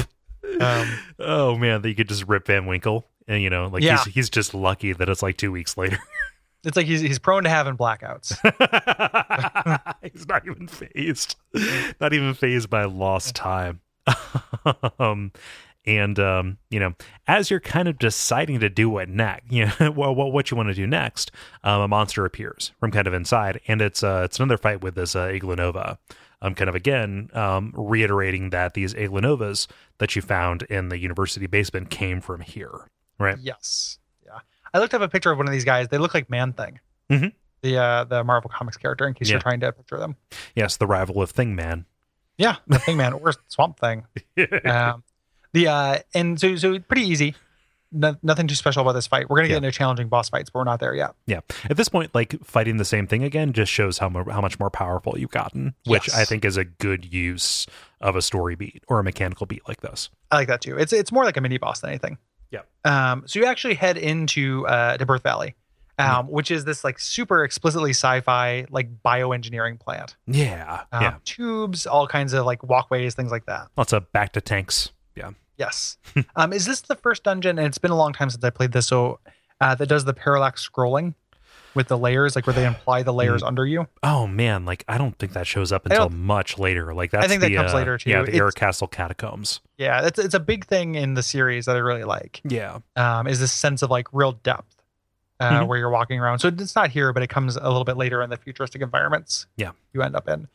Um, and you when you go through here, um, you end up meeting up with Holt, who had kind of gone ahead of you, which like duh, uh, and then Rika, um, who is a cat girl. yeah. She's a, she's a Newman. Um, Newman. Yes, um, but uh, kind of this uh, genetically engineered by you know biological organism who is one year old, and that Yes, is I not li- creepy at all. yeah. Well, I mean, I actually got like one is like I really like the idea of like an android thing technically being one. Mhm. Um, so she's she's super perky. Mhm. Um, she is kind of a uh, so the famous character from Fantasy Star Two is a more brooding cat girl, Yeah, but and- having a cat companion is a, is a Fantasy Star trope. Um, Uh, they were initially going to make this just that same character again. Oh, was gonna Like- have it be Nee. Yes, they were gonna have Um, a beanie like, oh, she's been she's been chilling out down here ever Yeah. since the uh, the destruction of Parma. Um, that would be yeah, because that that's a big uh like a a very early big character death Mhm. thing that happens in Nee, and that would have been pretty pretty nuts Mhm. um, if they had done it. I understand why they did decide not to. yeah. Um, but she's here, and uh, she has kind of this insecurity about her ears. People think that they're demon horns. Yeah. which is kind of fun. Um, but she's a good character. Like she's a kind of a so both her and Chaz are like hybrids, right? Yes. But they're like uh, kind of hybrids that are the equal distance on the opposite side of the kind of like the center of it. Um, she's very quick. Um, she does a lot of damage, and uh, she also heals. Yes. Yeah. Um, and j- so this whole area down here in Birth Valley, we kind of learn what Birth Valley is, and this is a, a theme thing for the series. These are always exist. Mhm. Are uh, the characters in Fantasy Star games like to put AIs in charge of everything? Life. Yeah. Yeah. like life. Like you know, they end up having these kind of machines or these systems operate everything. So this one, you know, it keeps the planet safe. Um, it kind of regulates uh, the kind of biosphere, but it's also creating monsters Right. and this this is such a like tropey plot point for the series like it always happens where there's like oh the machine that makes deer started making monsters which is cool if it didn't happen like six times in this game and like three times in fantasy star 2 right. If like- this if this wasn't just the way everything happened in the series. yes Um, but that's why this is called Birth Valley. It's like the fertile valley. Like this is Yeah. where this is where life comes from. And this is the first instance that we've seen of like one of these kind of governing systems getting out of control. yes which is going to just keep happening Yeah. um, it's- Um, So we, this, we can finally get down there yeah, you finally get down there, and this is kind of run by this uh, uh, AI named Seed, right? Who you know wants us like says, hey. All of this is kind of extending from these two kind of rival systems, uh, Nervous, which is kind of the nerve center of Motavia, but also this uh, this satellite um, that we're going to be able to Yes. see here. Um, and he wants us to you know to to rescue Demi, um, which is this other AI android kind of person from Zeo, and shut down Nervous. So we have kind of our first real big quest. yes yeah and as you uh, as you're leaving we get this kind of heroic kind of sacrifice thing Right. uh, because Seed uh, says, like, Rika, you know, you were the fruit of a thousand years of research. Like, we made you to be this perfect being. And then his screen uh, turns red. Yeah. Here. And because Seed is about to self destruct. Right. Um, it's kind of a cool moment. Like, it happens just as, like, Rika's like, oh, thanks. you know, and then goes outside and she's never been outside. She's one years old. She lived forever in this like thing and she's admiring the outside world. Mhm. And seed kills itself to stop these monsters from spawning. Right. So, you know, uh, uh, building instant pathos into uh, Yes. into Rika's story. Um, Rika, I, this is a good example of the characters in this game. Like, other than one character who very specifically and for a reason gets kind of short shrift, um, there aren't very. Ma- I mean, there's another another one that's kind of uh, edge case, but for the most part, they at least get like one really good character moment Mhm. that's specific to them. Yeah. Um, and this is kind of kind of Rika's, and then she's just going to be a solid solid bro for the rest of the game. I like Rika a lot. Like she she she she almost ends up being like a for somebody who is unfamiliar with the series, she ends up being a uh, kind of like a point of view character a little Yeah. bit. Like she remarks on kind of strange things, Yes. you know. yeah. Um, so we got to head to Nervous Yeah. uh, and find Zio as well. So uh, there's a, there's this crater uh, north of Nalia.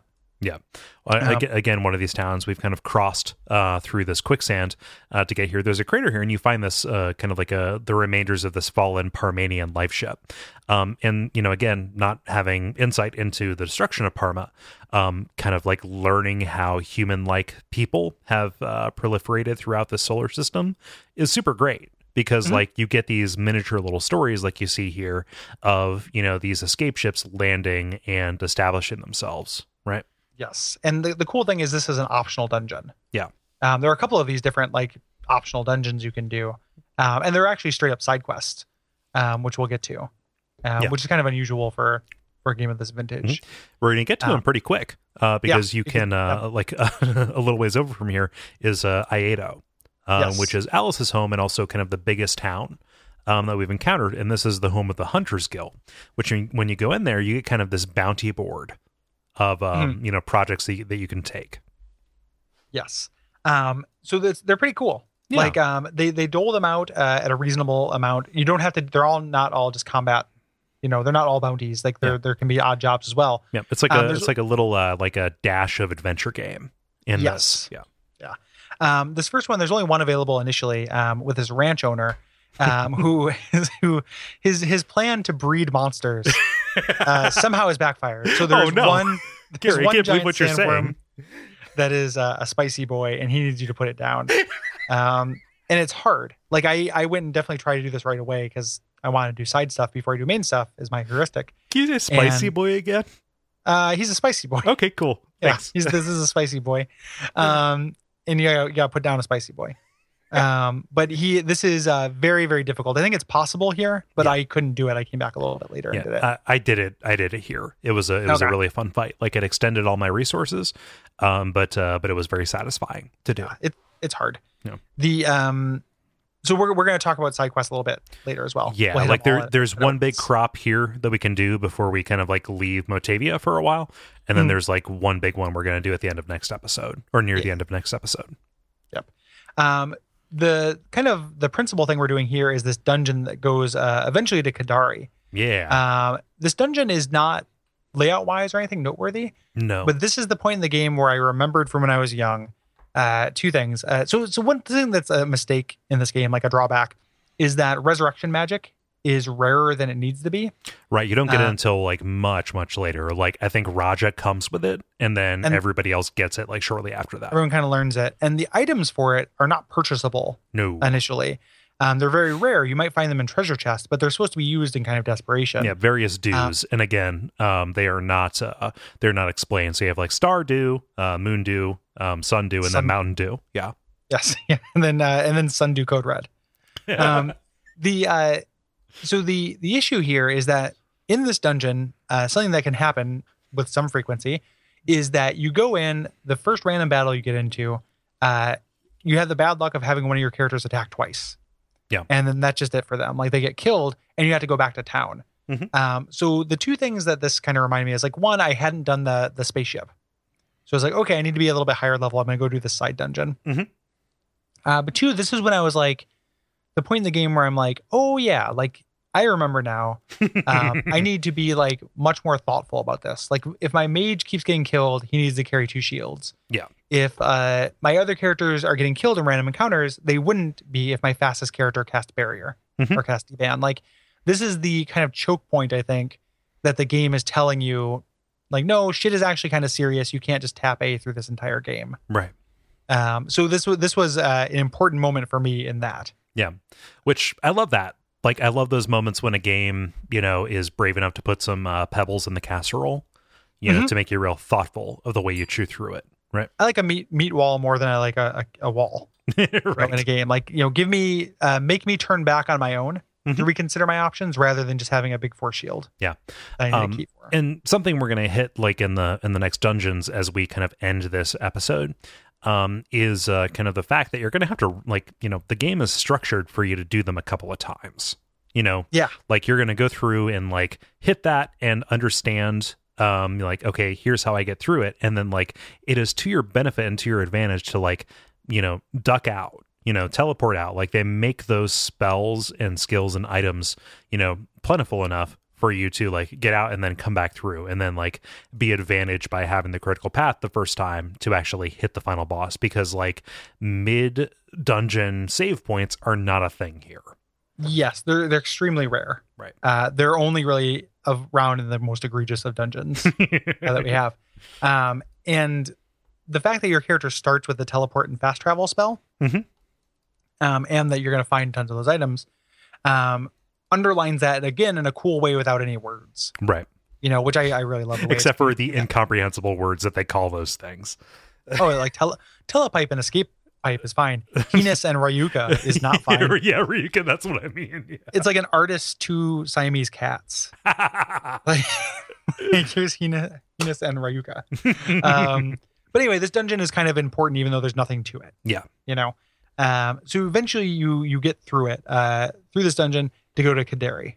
yeah, and Kaderi is a really cool town because this is uh, the closest town to Zio's fortress, and it is also the town that is most feeling um, Zio's influence. Right, like there is Yes. a cathedral to Zio, and like you know, it is a town that is kind of feeling this battle or this tension between you know Zio's cultists and then just like the regular people. You know, it, it's like people who were in Clearwater, Florida, in like 1940. Mhm. Yes, Yeah. yeah. exactly. The um, yeah, even down to where you find like a prostitute who serves Zero's soldiers. Right. Like this is a big deal. Right. Um, so eventually, you get to the fortress uh, here, which is again, you know, dungeon. There's a couple noteworthy things, but there's not a straight up premise. No.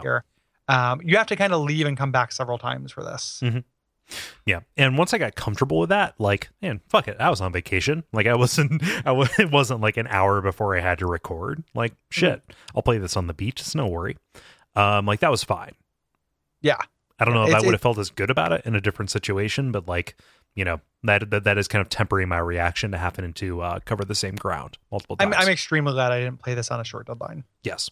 Um, so, uh, and there are lots of items here you get. Um, items tend to be one of the weird things about this game is that uh, you can't necessarily tie equipment progression to towns. No. The way you can in a more traditional JRPG. Mhm. Um, roughly about a half to two thirds the way through the game, you stop finding meaningful new equipment in towns Mhm. um, and start just getting it from chests. Right. So, like, earlier than I thought, maybe three quarters of the way through, but like not Mhm. very far through the game. Yeah, like Um, like when you are hitting the tail end of Desolus, like that's when it stops being like you can, you know, like it's titanium and that's about it. yeah, you'll you'll still get you'll still run into more towns, but have that have nothing to offer you. Right. Um, so, and the other thing too is it's balanced for being at the top of your game equipment wise, Mhm. and things are expensive. Oh yeah. Um, you get a lot of of money, you know, for fights, but things are very pricey, and you have to outfit your entire party of five um, after their parents died. Yeah. So the uh, it's going to cost you a lot of money. So you want to do that. You want to that we were talking about it benefiting you to kind of spend some time ducking in and out of dungeons, doing a little bit of grinding. Mhm. Um, it balanced pretty well to grind until you can afford everything you want, right. and then you can move on. And that makes a big enough difference Yes. uh, uh, Yeah. in a lot of ways. oh, equipment is huge. Yeah. Like there aren't. Uh, it's not like you get like a little incremental. Like this is a lot of times equipment makes a big difference. Yeah. Like sixteen point. There are a couple things that are pretty minor, but most of the time it's like sixteen or twenty points Mhm. of uh, damage or defense. Yeah, and that's that. That's one of the one of the ways that this like very limited information, kind of simplistic um, JRPG um, kind of works for me. Is like when Mhm. you get to in a dungeon and you see that like, hey, there's a whole new set of stuff. Like it is always kind of a categorical upgrade. Like I Yes. kind of wish that there was just somebody that you could pay at the center, you know, who said like, hey, give me a give me a hundred thousand Meseta and I will make you uh, able to do this. you know, like, Yeah. the, like this next dungeon um, better. Like I, you know, I don't know that I like the information management to uh, to upgrade piecemeal. Um, But Mhm. like the fact that everything that you find, you know, um, outside of a dungeon is a categorical upgrade makes kind of the loop of this feel pretty satisfying Mhm. in a way that I was kind of like hungry for, you know, Yeah. having, you know, it being a year since I played a JRPG, you know? for sure. Um, so we get we eventually get through here, um, and we end up finding uh, Juza, Hmm. uh, who is a we run into before we run into Zero. Yeah. um, and this is the first like real boss fight in the game. Yeah, yeah. So this is uh this is one that kind of like tested my macros um in a lot of ways. Like I I leaned on them, you know, before like just to uh kind of expedite the uh the path to these various boss fights. But like this is a this is a really good way to like say like all right, I just know that this is going to be a healing round and uh, Yes. kind of like fire this off. And and Juza is like a like a dark like another priest, Right. just to kind of describe what you Leslie Lu- Lieutenant. um, yeah, I didn't end up for most bosses. I didn't end up using uh, macros Mhm. uh, for them. But the nice thing about this boss is it's a single target Mhm. uh, boss, so you can concentrate your damage, even though every single target boss has kind of wide-reaching uh, attacks that hit all of your party. Yeah. that are fairly devastating. And this is also again, in addition to being stingy with resurrection, the game is pretty stingy with heal all. Oh yeah. That is an ability that comes later. again with Raja. Yeah. yeah. Um, but once you uh, kind of defeat him, uh, then you have to uh, uh, free Demi, who is this incredibly human like um, uh, AI, uh, android that you find here. Um, and it's, you know, she's a really good addition to your party because, like, she is an android. Um, it's the first android that we've gotten. Um, she doesn't heal in traditional ways, like, you have to repair her but um, she is kind of uh, geared entirely toward healing the rest of your party. Yes, she's she's your heal bot. Yeah. Um, the way androids and machines work in this game is that uh, you had to use a separate item to heal them. They won't be healed with magic, but they heal automatically uh, through stepping, like Right. through walking around in the overworld, um, which is which is pretty cool. And we're gonna um, we're eventually gonna run into Ren, who stays with us for the entire uh, entirety. Um, but you know, after we free her, you know, she's tied up. Um, Zio kind of approaches and says, like, "Yeah, I'm gonna, you know, wipe out all life for my god, this dark force." I forget he if he refers to uh, the dark force as a proper noun, or if he just is like, "Oh, this is a dark force, not your dark force." I think But- it's a proper noun. Okay, Um, and that name is meaningful to, to fans of the series because in Fantasy Star One, you fought like Dark Falls, which Mhm. was a weird uh, bastardization of the Yeah. translation, uh, F A L Z, Mhm. um, which was supposed to be Dark Dark Force. yes, Um, and we get into a hopeless boss fight.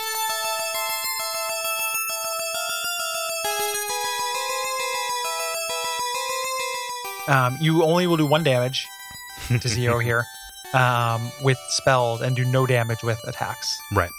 Um, Yep. And And, the- a couple of rounds in, he summons Nightmare, which is this, uh, again, like it's a preview of Dark Force, right? Yes. That kind of appears above him. And then there's an attack here that, like, automatically ends the fight because it takes Alice out of commission.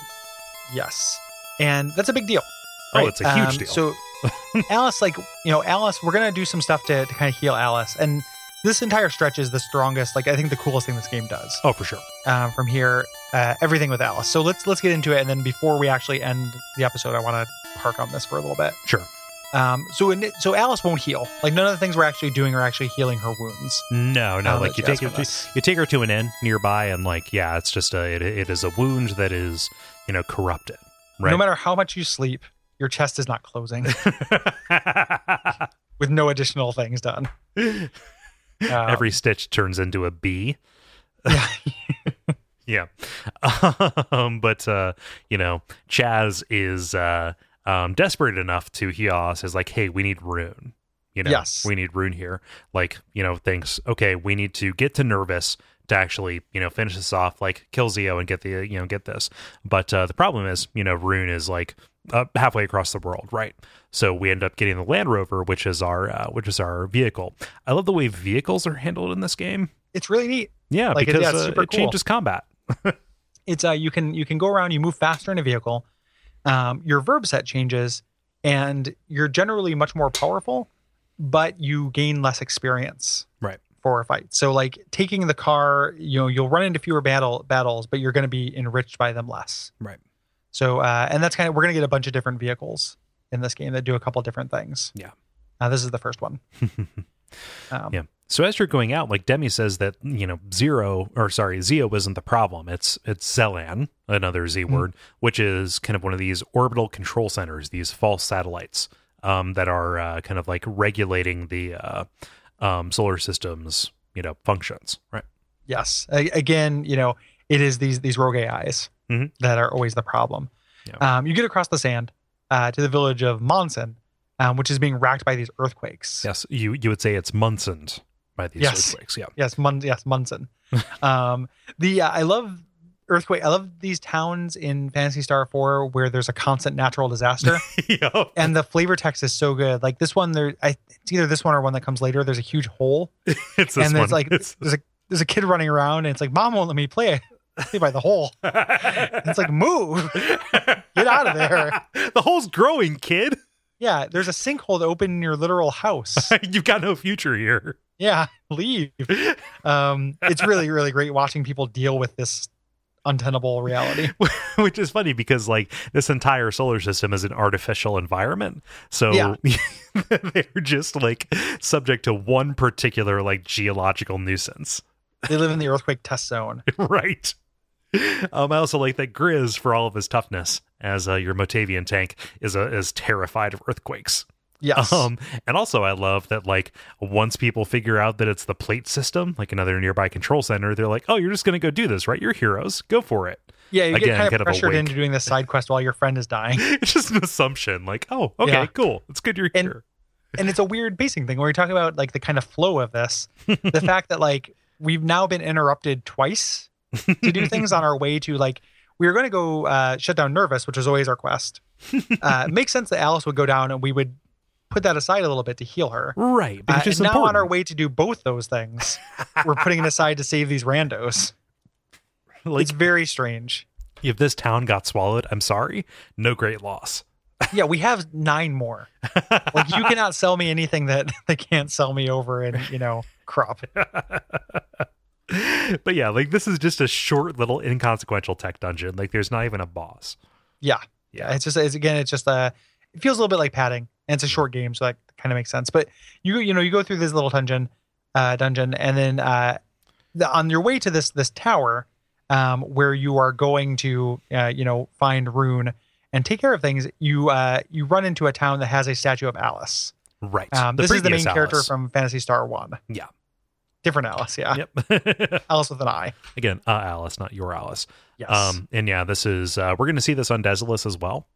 Mhm. Um, kind of these uh, explicit call outs. Um, to can the, I uh, can I turn into a, a real parody of myself? uh, please do a Second, the way that this game handles its kind of uh, so much better than Heritage? Dark Souls three. Dark Souls three is the pits. It's a it's an insult to video games. Go ahead. it's not an insult to, to video games, but I do like the way this handles that quite a bit because it's not like it doesn't feel cloying to me. Mhm. You know, it's like having this like having this ancient his, uh, hero that you don't know very much about. Like later when you run into these statues, like your character says something about like, oh, it's like this great hero, Yeah. Alice. I don't know much about her. You know, it's Mhm. not it's not in your face at all. Yeah. And then they do another callback with Fantasy Star two and three a little bit later. Yeah. Um, and I like the way this wraps up the series. What's Like it feels good. what's weird is like it's it's both simu- simultaneously like bearing bearing much more weight. Like it's representing you know huge swaths of an entire previous game in the series. Mhm. Um, however, it's so inconsequential that it's not like actually like representing a huge amount of real estate in this particular game itself. Exactly. The the quest is not to go get Alice's statue. Right. You know, it just happens to be a little bit of set dressing. And like this is, you know, JRPGs like are about hero fantasies. Mhm. Like you're always just like you, from humble origins, you save the world against the big cosmic entity. That's Yeah. the plot of every JRPG. it First, I feels like. kill rats, and I kill God. exactly. Um, and this is, you know, for so for this kind of game to do that kind of thing and aggrandize the player feels pretty good. Mhm. You know, as somebody who has like played Fantasy Star One, like this was a really nice, like, oh yeah, And there's my girl. and also it's you know it's continuity right whereas final fantasy kind of throws everything out and you know there's always a sid there's always a tower there's always a you know whatever um you know here like you are kind of treading the same soil and you get Yes. to see the way that you know like if you've been with the series for a long time you get to see the way that you've shaped this land you know Yes, with and it- previous it's- actions really successful, I think, in general. Yeah. Of that. Um, so you eventually get to the tower, which is Lydia Tower, Right. which is our real mazy, uh, pretty tough dungeon.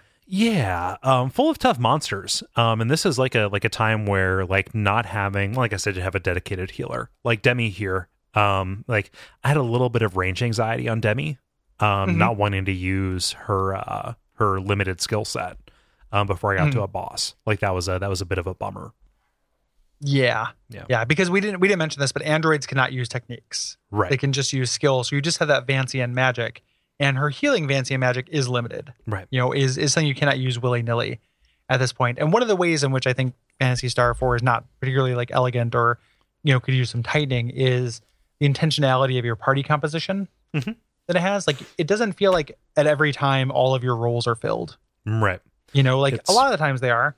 Sometimes it's it's really great and you have everything kind of your five man band, but other times, you know, I felt like, oh, I really wish I had a stronger healer right Yeah. now. It's like fifty five percent of the time it's forcing you to play with a really weird hand. Yeah. Yeah. Yeah. Uh, that, that just makes sense for plot purposes, but not for mechanics purposes. in, in a way that feels just kind of like a little bit more i don't know like a little bit less well considered than final fantasy IV, which does a lot of the same like party change 'em ups Yeah. And and there are moments in Final Fantasy IV where I am mad because I don't have a good healer. Right. Like that happens. like when it takes You know, rosa away or palom yeah. You know, that that is legitimately a thing. i'm sorry That is a porum bummer. porum is the healer sorry Yes. Yeah. Yeah. Get it right.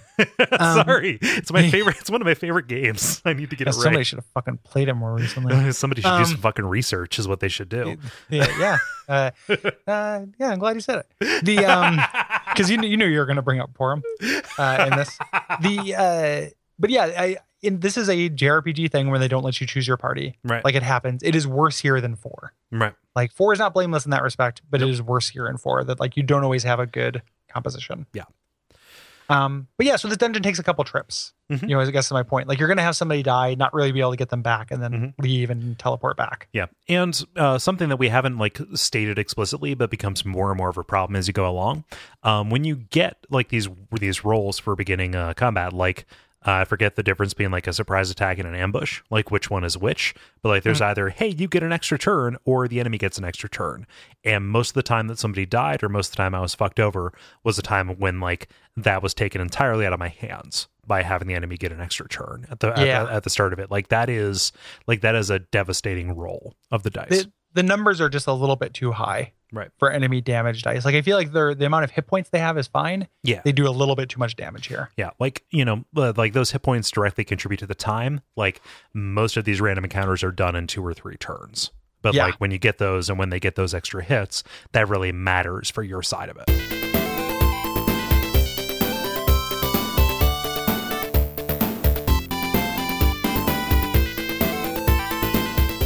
so, so we, through this tower once you get uh, further in here you run into rune uh, and he is here and he's looking for the uh, psycho wand Guess Uh, say? which is uh, it's it's not shaggy two dope's dick it's it's a magical item in fantasy star 4 Yep, that is specifically meant to uh, d- uh, disarm barriers. Right. yes yeah so we're gonna use this against Zio Yeah. eventually but we have to do this boss fight first against uh, guy uh, lag lagula Galagula. Lagula? Yeah. Galagula. maybe i don't i don't even know yeah it's a it's a really hard fight um Yes. but i This is a- cannot this is a remember weird, exactly what makes it hard This is a bat, weird bat claw thing. oh yeah, yeah. Um, the, the verb set is so limited. Like, what makes it hard is he does a lot of damage and can hit your whole party. right You know, like there aren't there aren't that many gimmicks to a lot of boss fights of JRPGs of this vintage. Mhm. Um, he just does a lot of damage. So like, you know, you have to really again, boss fights are serious from here on out. You have to pull out all the stops. right Um, this was the first boss fight where I not everybody survived it. Yeah. Um, you know, some people would die, and then I would be like, you know, be able to still kind of pull victory Mhm. from that, even though I cannot resurrect people. And if there's an entropic kind of uh, feel when somebody starts, you know, when your party starts dying, Mhm. you're much more likely to take damage and die right as yeah you go. you know uh, w- winners keep winning losers keep losing Yes. Yeah. Um, so you have the wand, and then Rune says, like, no, no, no, we before we do this, we have to go back to Alice. yeah like like the shit is serious right now Yes.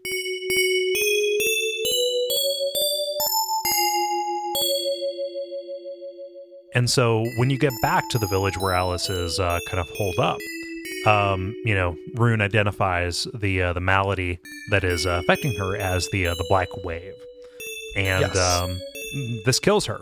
Like there is a very uh, like so I saw this referred to as realistic. Like I don't know about this, but there's a very grounded um, kind of like death scene where like she says goodbye to people and then just kind of gives up the ghost. Yeah. Yeah, and then when she gets buried and everything, like realistic isn't the right word, but grounded is really nice. Yeah. Uh, especially, um, you know, comparing it. So now that she's gone, Right. like this is a good chance to camp out on, on Alice, I think. Mhm. Uh, the thing that, um, so Final Fantasies uh, have had characters die. Right. Um, you know, it happens in four as we All the mentioned. time. It might ha- Like it- Yeah. like it never happens permanently except for Tella.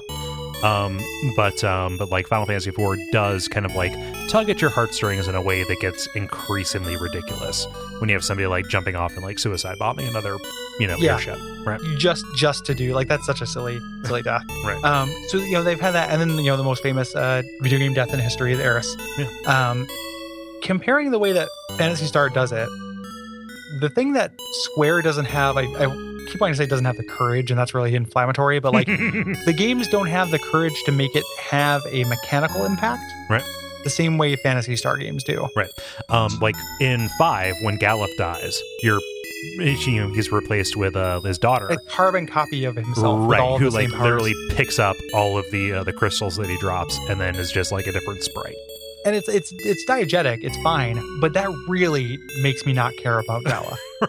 like that's Right. very you know because it's you know and I, I i was up you know when i was young and played it i cared when eris died i Mm-hmm. cared when the characters in final fantasy IV died Mhm. but fantasy star the difference is with this death and with knee in two is they make you feel it mechanically oh yeah, because alice is a badass yeah. like, like she will clear these random encounters. she's so good and it's so long before you even get the ability to consistently do damage to the entire enemy force Right. and it's just gone Mhm. uh, so in two um, you start off with rolf and, and nee and nee is like this uh, monster girl he's taken in she's with you in the entire game she's really powerful she's by you your entire side the same thing happens here and when they actually take that away you just feel it in every way that you can feel it you know Mhm. like you feel it in a game sense as well which is so much more powerful than just like a cutscene Mm, Right. kind of sense. Yeah. It just, I mean, like, it, it changes what you do, right? Yeah. And, like, you know, you feel the effects of, you know, a cutscene while you're watching it. And then whenever somebody says, like, hey, remember so and so, like, Eris's death is kind of dropped in Final Fantasy VII until the very Mhm. end, when it's like, oh, you killed my girlfriend, whatever, or my waifu, or what have you. Um, here, you know, like, you think about it every time. You're like, oh, I can't, I just can't do that stuff anymore, Yeah. you know? It actually it, it it impacts like the part of this that is a game. Right. You know, and the other thing, Eris's death takes place uh, amid a thousand other things that are taking place. Right. You know, around the same time. Like it's a big dramatic moment where a lot of things happen. Mhm. Here we actually just kind of rest on it. Yeah. You know, like this Like- this was the imp- like Rune like kind of is the player surrogate and kind of says like, hey, you know what? This actual the character you care about. Let's take a moment from this world-ending threat and actually deal with this. right. Um, Because, you get like, this burial, you get to put it behind you, and then you kind of feel it for the rest of the game. Like mhm. there's not any point in the game where I didn't want to have Alice's moveset Mhm. in my party or have her like they make her really likable. Like everybody Mhm. knows her. She's Yeah. very funny. Like they But she- do a really good job of making it have an impact. yeah she she's incredibly competent and again you have that like kind of switch out where you know again whatever hero's journey the you know the protege becomes the master what have you but like i don't know it's uh i, for- I forget what i was leading to here but um yeah her her her loss is really felt It wouldn't it wouldn't work when you say the hero the, you know the protege becomes the master. Like you couldn't do this game and never have Alice not leave because Mhm. she that has to happen for Chaz's self actualization. Yeah. the fact that it happens this early on in the game. Yeah. um, is really really cool and bold. Mhm. Um, I really really like the way Alice is handled here and, and the death is handled. Mhm. Um, and you know for for forgive me if i'm being cheesy here but like they actually handle it in kind of a mature way Mhm. you know through this like you know when chaz is grieving you know and it's a you know by chronological game time like his grieving process takes about five minutes but like rune comes up and says like hey you know like you can't let this stop you you know and says like hey focus on what alice taught you mhm. which is kind of this weird, you know, like I, I'm al- I'm always going to be like attracted to a growth mindset in a lot Mhm. Mm-hmm. of things, but like you know, like that that is I don't know, like a like like a like a weirdly constructive way to process this stuff. It's a You thing know. people actually say when people die. Right. You know, like, oh, what would you have wanted? yeah. No. Yeah. So very, very cool. Like I really, really like it. Yeah. So It's uh it's it's handled really well. Like in a in a way that kind of like defies the presentation, actually. so it is a and and just it is so hard. I again I don't want to make everything turn everything into a comparison or a versus, but like Mhm. playing this kind of series that nobody played and comparing character deaths and the way they handle it, like it just feels like, you know, everybody who like wept when Aerith died, like there are different ways you could have handled that and there are ways that could have been handled better. Mhm. And this is a good good example of it. Yeah. So I really dig it. Um but you know, we have to save the world still. And the, and actually, and one thing that I don't dig about it, just moving on, is that like it does make the pacing changes when things do get kind of light or shaggy dog. Mhm. After this, it kind of undercuts that like yeah. you know do what Eric- Alice would have done because it's still a poorly paced and kind of weirdly plotted game. Oh yeah, like the you know, this game has about 16 different endings. Yeah, like the like the way that it goes and like this could be you know it's it's a little bit like wild arms when you get that first like weird Yeah. credits scene like okay like this is the end of the first act and it could have Yeah. been the end of its own game not like by Absolutely. by like playtime but like just in terms of the complete story that it's Of what you're doing. Yeah, like, like yeah, it's a little bit like Metal Gear Solid, where it just like you know, or Me- Metal Gear Solid Five rather, where there's like seven sequels built in to this one game. Yes. yeah, Um, so eventually, you know, after dealing after morning, uh, you head to Nervous, uh, which is the the seri- first like real serious dungeon we've dealt with too. Yeah, this is long and taxing. Um, and you know, like if I talked about running uh, dungeons twice before, like this is this is very much like mandatory for this. It felt like and running it twice takes a long time too. It's not insignificant, Right. At all. So you- you're doing so to gain power and kind of grind up, uh, Mhm. because you're also you're missing a party member, Right. Here, when I was talking about how you feel it when you're missing a party member, you're doing this whole thing with four people, Mhm.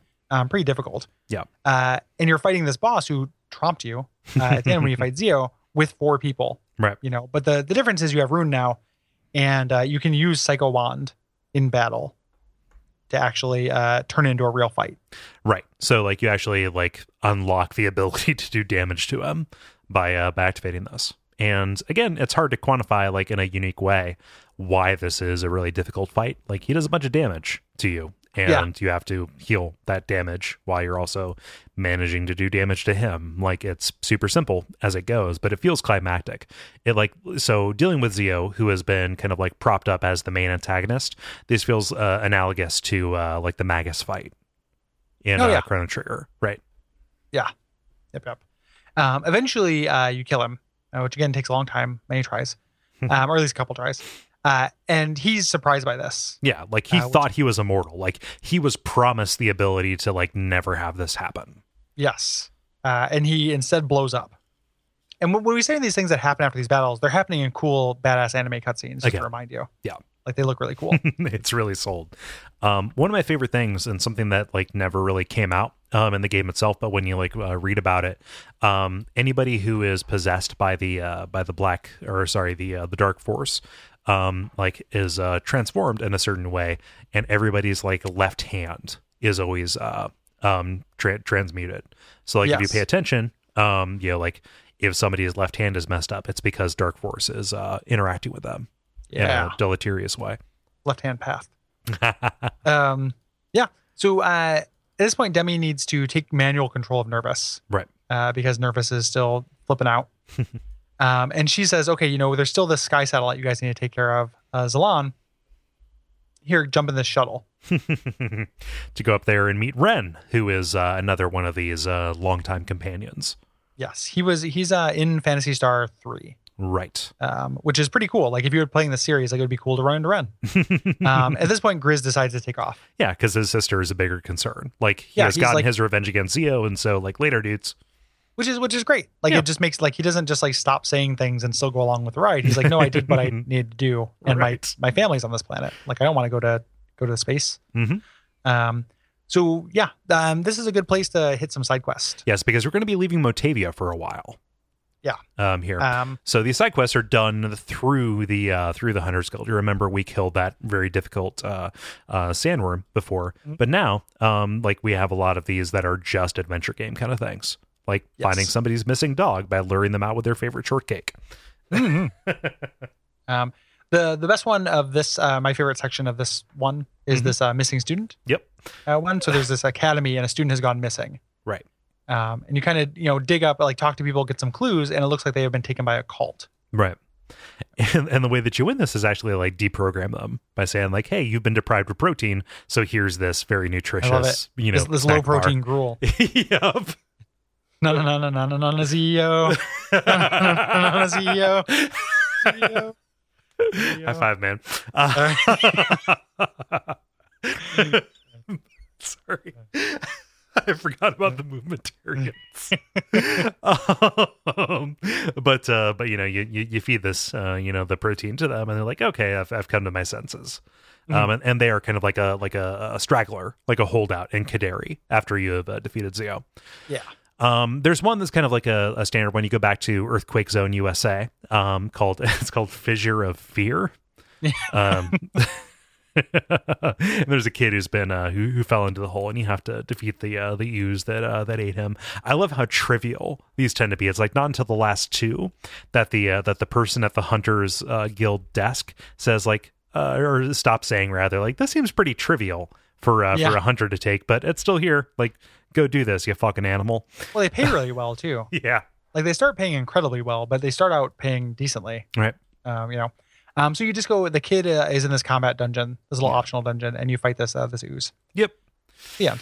The end. Um, so you go to the spaceport and uh, you say, okay, I'm going to leave this planet. I'm going to leave this world map. And uh, we're going to go to Zelan and uh, solve these problems once and for all.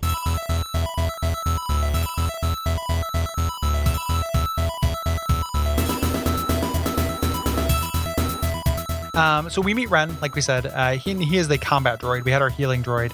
This is our combat droid, Mm-hmm. um, who uh, tells us that Zalan is actually no longer in control. Um, something named Kurin uh, usurped control. Yes. The, And keep uh, it, if, if you're getting sick of these nouns, uh, it happens when you're playing too. Oh yes, it totally does. And again, like you're, you know, everything is built up as the uh, the the total solution to all the problems, and then to find out that oh, you need to go, you need you need to go to something else that is almost identically named. It is Yes. very uh, like dissatisfying. One hundred percent. Yeah. Um, Ren tactically is pretty cool. Um, Yes. He's another like kind of pure offense character, even though he eventually gets kind of a barrier spell Yes. uh, that's worth using. Um, but his uh, he has different kinds of guns that he uses, and they're either high damage single target or lower damage multi target. Yeah. So Thanks. deciding when to equip him with what and also keeping those items around instead of selling them uh, becomes kind of a primary concern, um, you know, for how you manage your biggest damage dealer. Yes. Yeah. Yep. Um, so you're you're trying to fly it to Zalon, but it doesn't quite work out. No, no, because uh, even though Zeo is dead, there are still these chaos sorcerers. There is still something uh, malign that is uh, that is influencing the universe. Um, and this chaos sorcerer appears and you defeat him, but oh no, we're off course and we are going to crash land on this frozen planet of Desolus. Yes. Which is where we're calling it for this episode. Yep. Um, that's it's only about a one third of the way through the game, but the rest of it is lots of dungeons and uh, out of control AIs. Yep. um, and and fewer generalities, so we'll Yeah. uh, it'll be a bit faster. So, um, do we have anything we want to say about kind of the first uh, the first portion of this game? Um, I think the first portion of it is the strongest portion. Oh, Of for sure. it. Um, the rest of it, I still I still like this game. I like a lot of the stuff that happens uh, in Dizolus and characters and stuff. Um, but this is the uh, this is the coolest part, which is I think it's hard for me to think of a 16-bit JRPG that doesn't have or a 32-bit JRPG that doesn't have its first act be the strongest one. Yeah. you know that's kind of uh, par for the course, but it's definitely true here. Mhm. Um, but yeah, we'll we'll do wrap ups uh, next next episode. Yes, we will.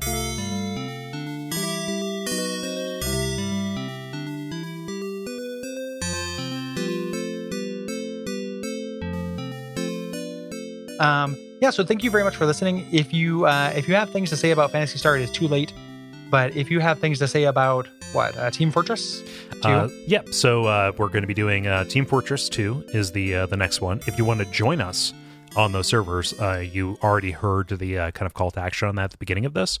Um, but uh, go to duckfeed.tv slash tf2 to uh, to play with us. Um, usually it happens like in the evening on Eastern time.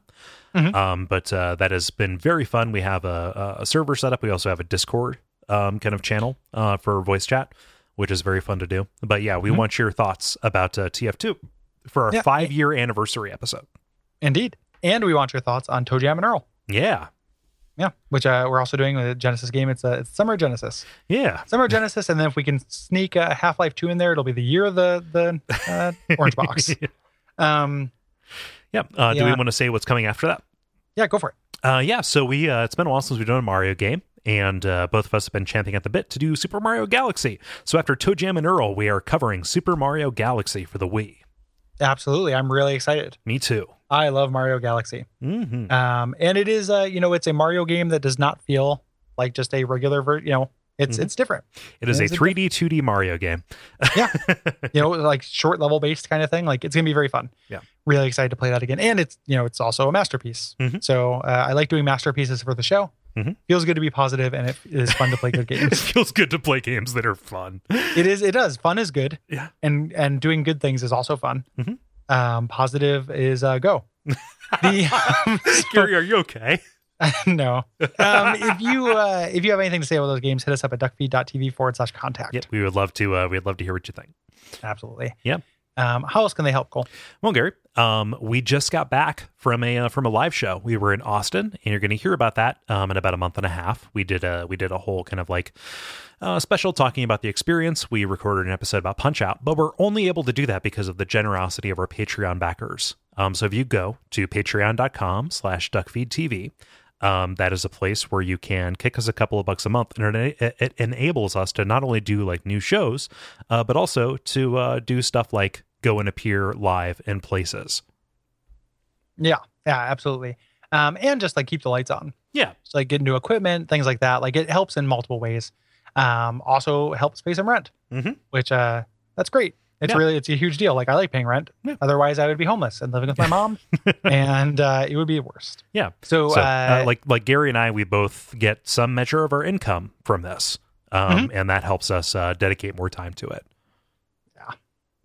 Um, if you, uh, you know, the other way you can help is iTunes ratings, reviews, uh, things like that. That's very helpful. Um, go to duckfeed.tv forward slash star- store, uh, duckfeed.tv forward slash tip jar. Mhm. Um, there are m- numerous ways you can take that cost varying amounts of money, Yeah. uh, including the amount of money zero. Yep. At the tip jar, Um, uh, you can uh, buy stuff on Amazon, and uh, we get a small cut of that, and that uh, goes a long way towards helping us like cover our hosting. Yeah, maybe you're going to buy uh, one of these fancy new Xboxes. Yeah. That's how to do it. um, yeah. So, uh, yeah, I think that's probably good. think so. Um, if uh, you know, hopefully we'll see you next week for the continuation of Fantasy Star Four, and then a week after that with your responses. Yeah. So uh, until next time, what should they watch out for, Cole? uh, watch out for the dark wave because that seems like a real shitty hand to be dealt. It, it will get you.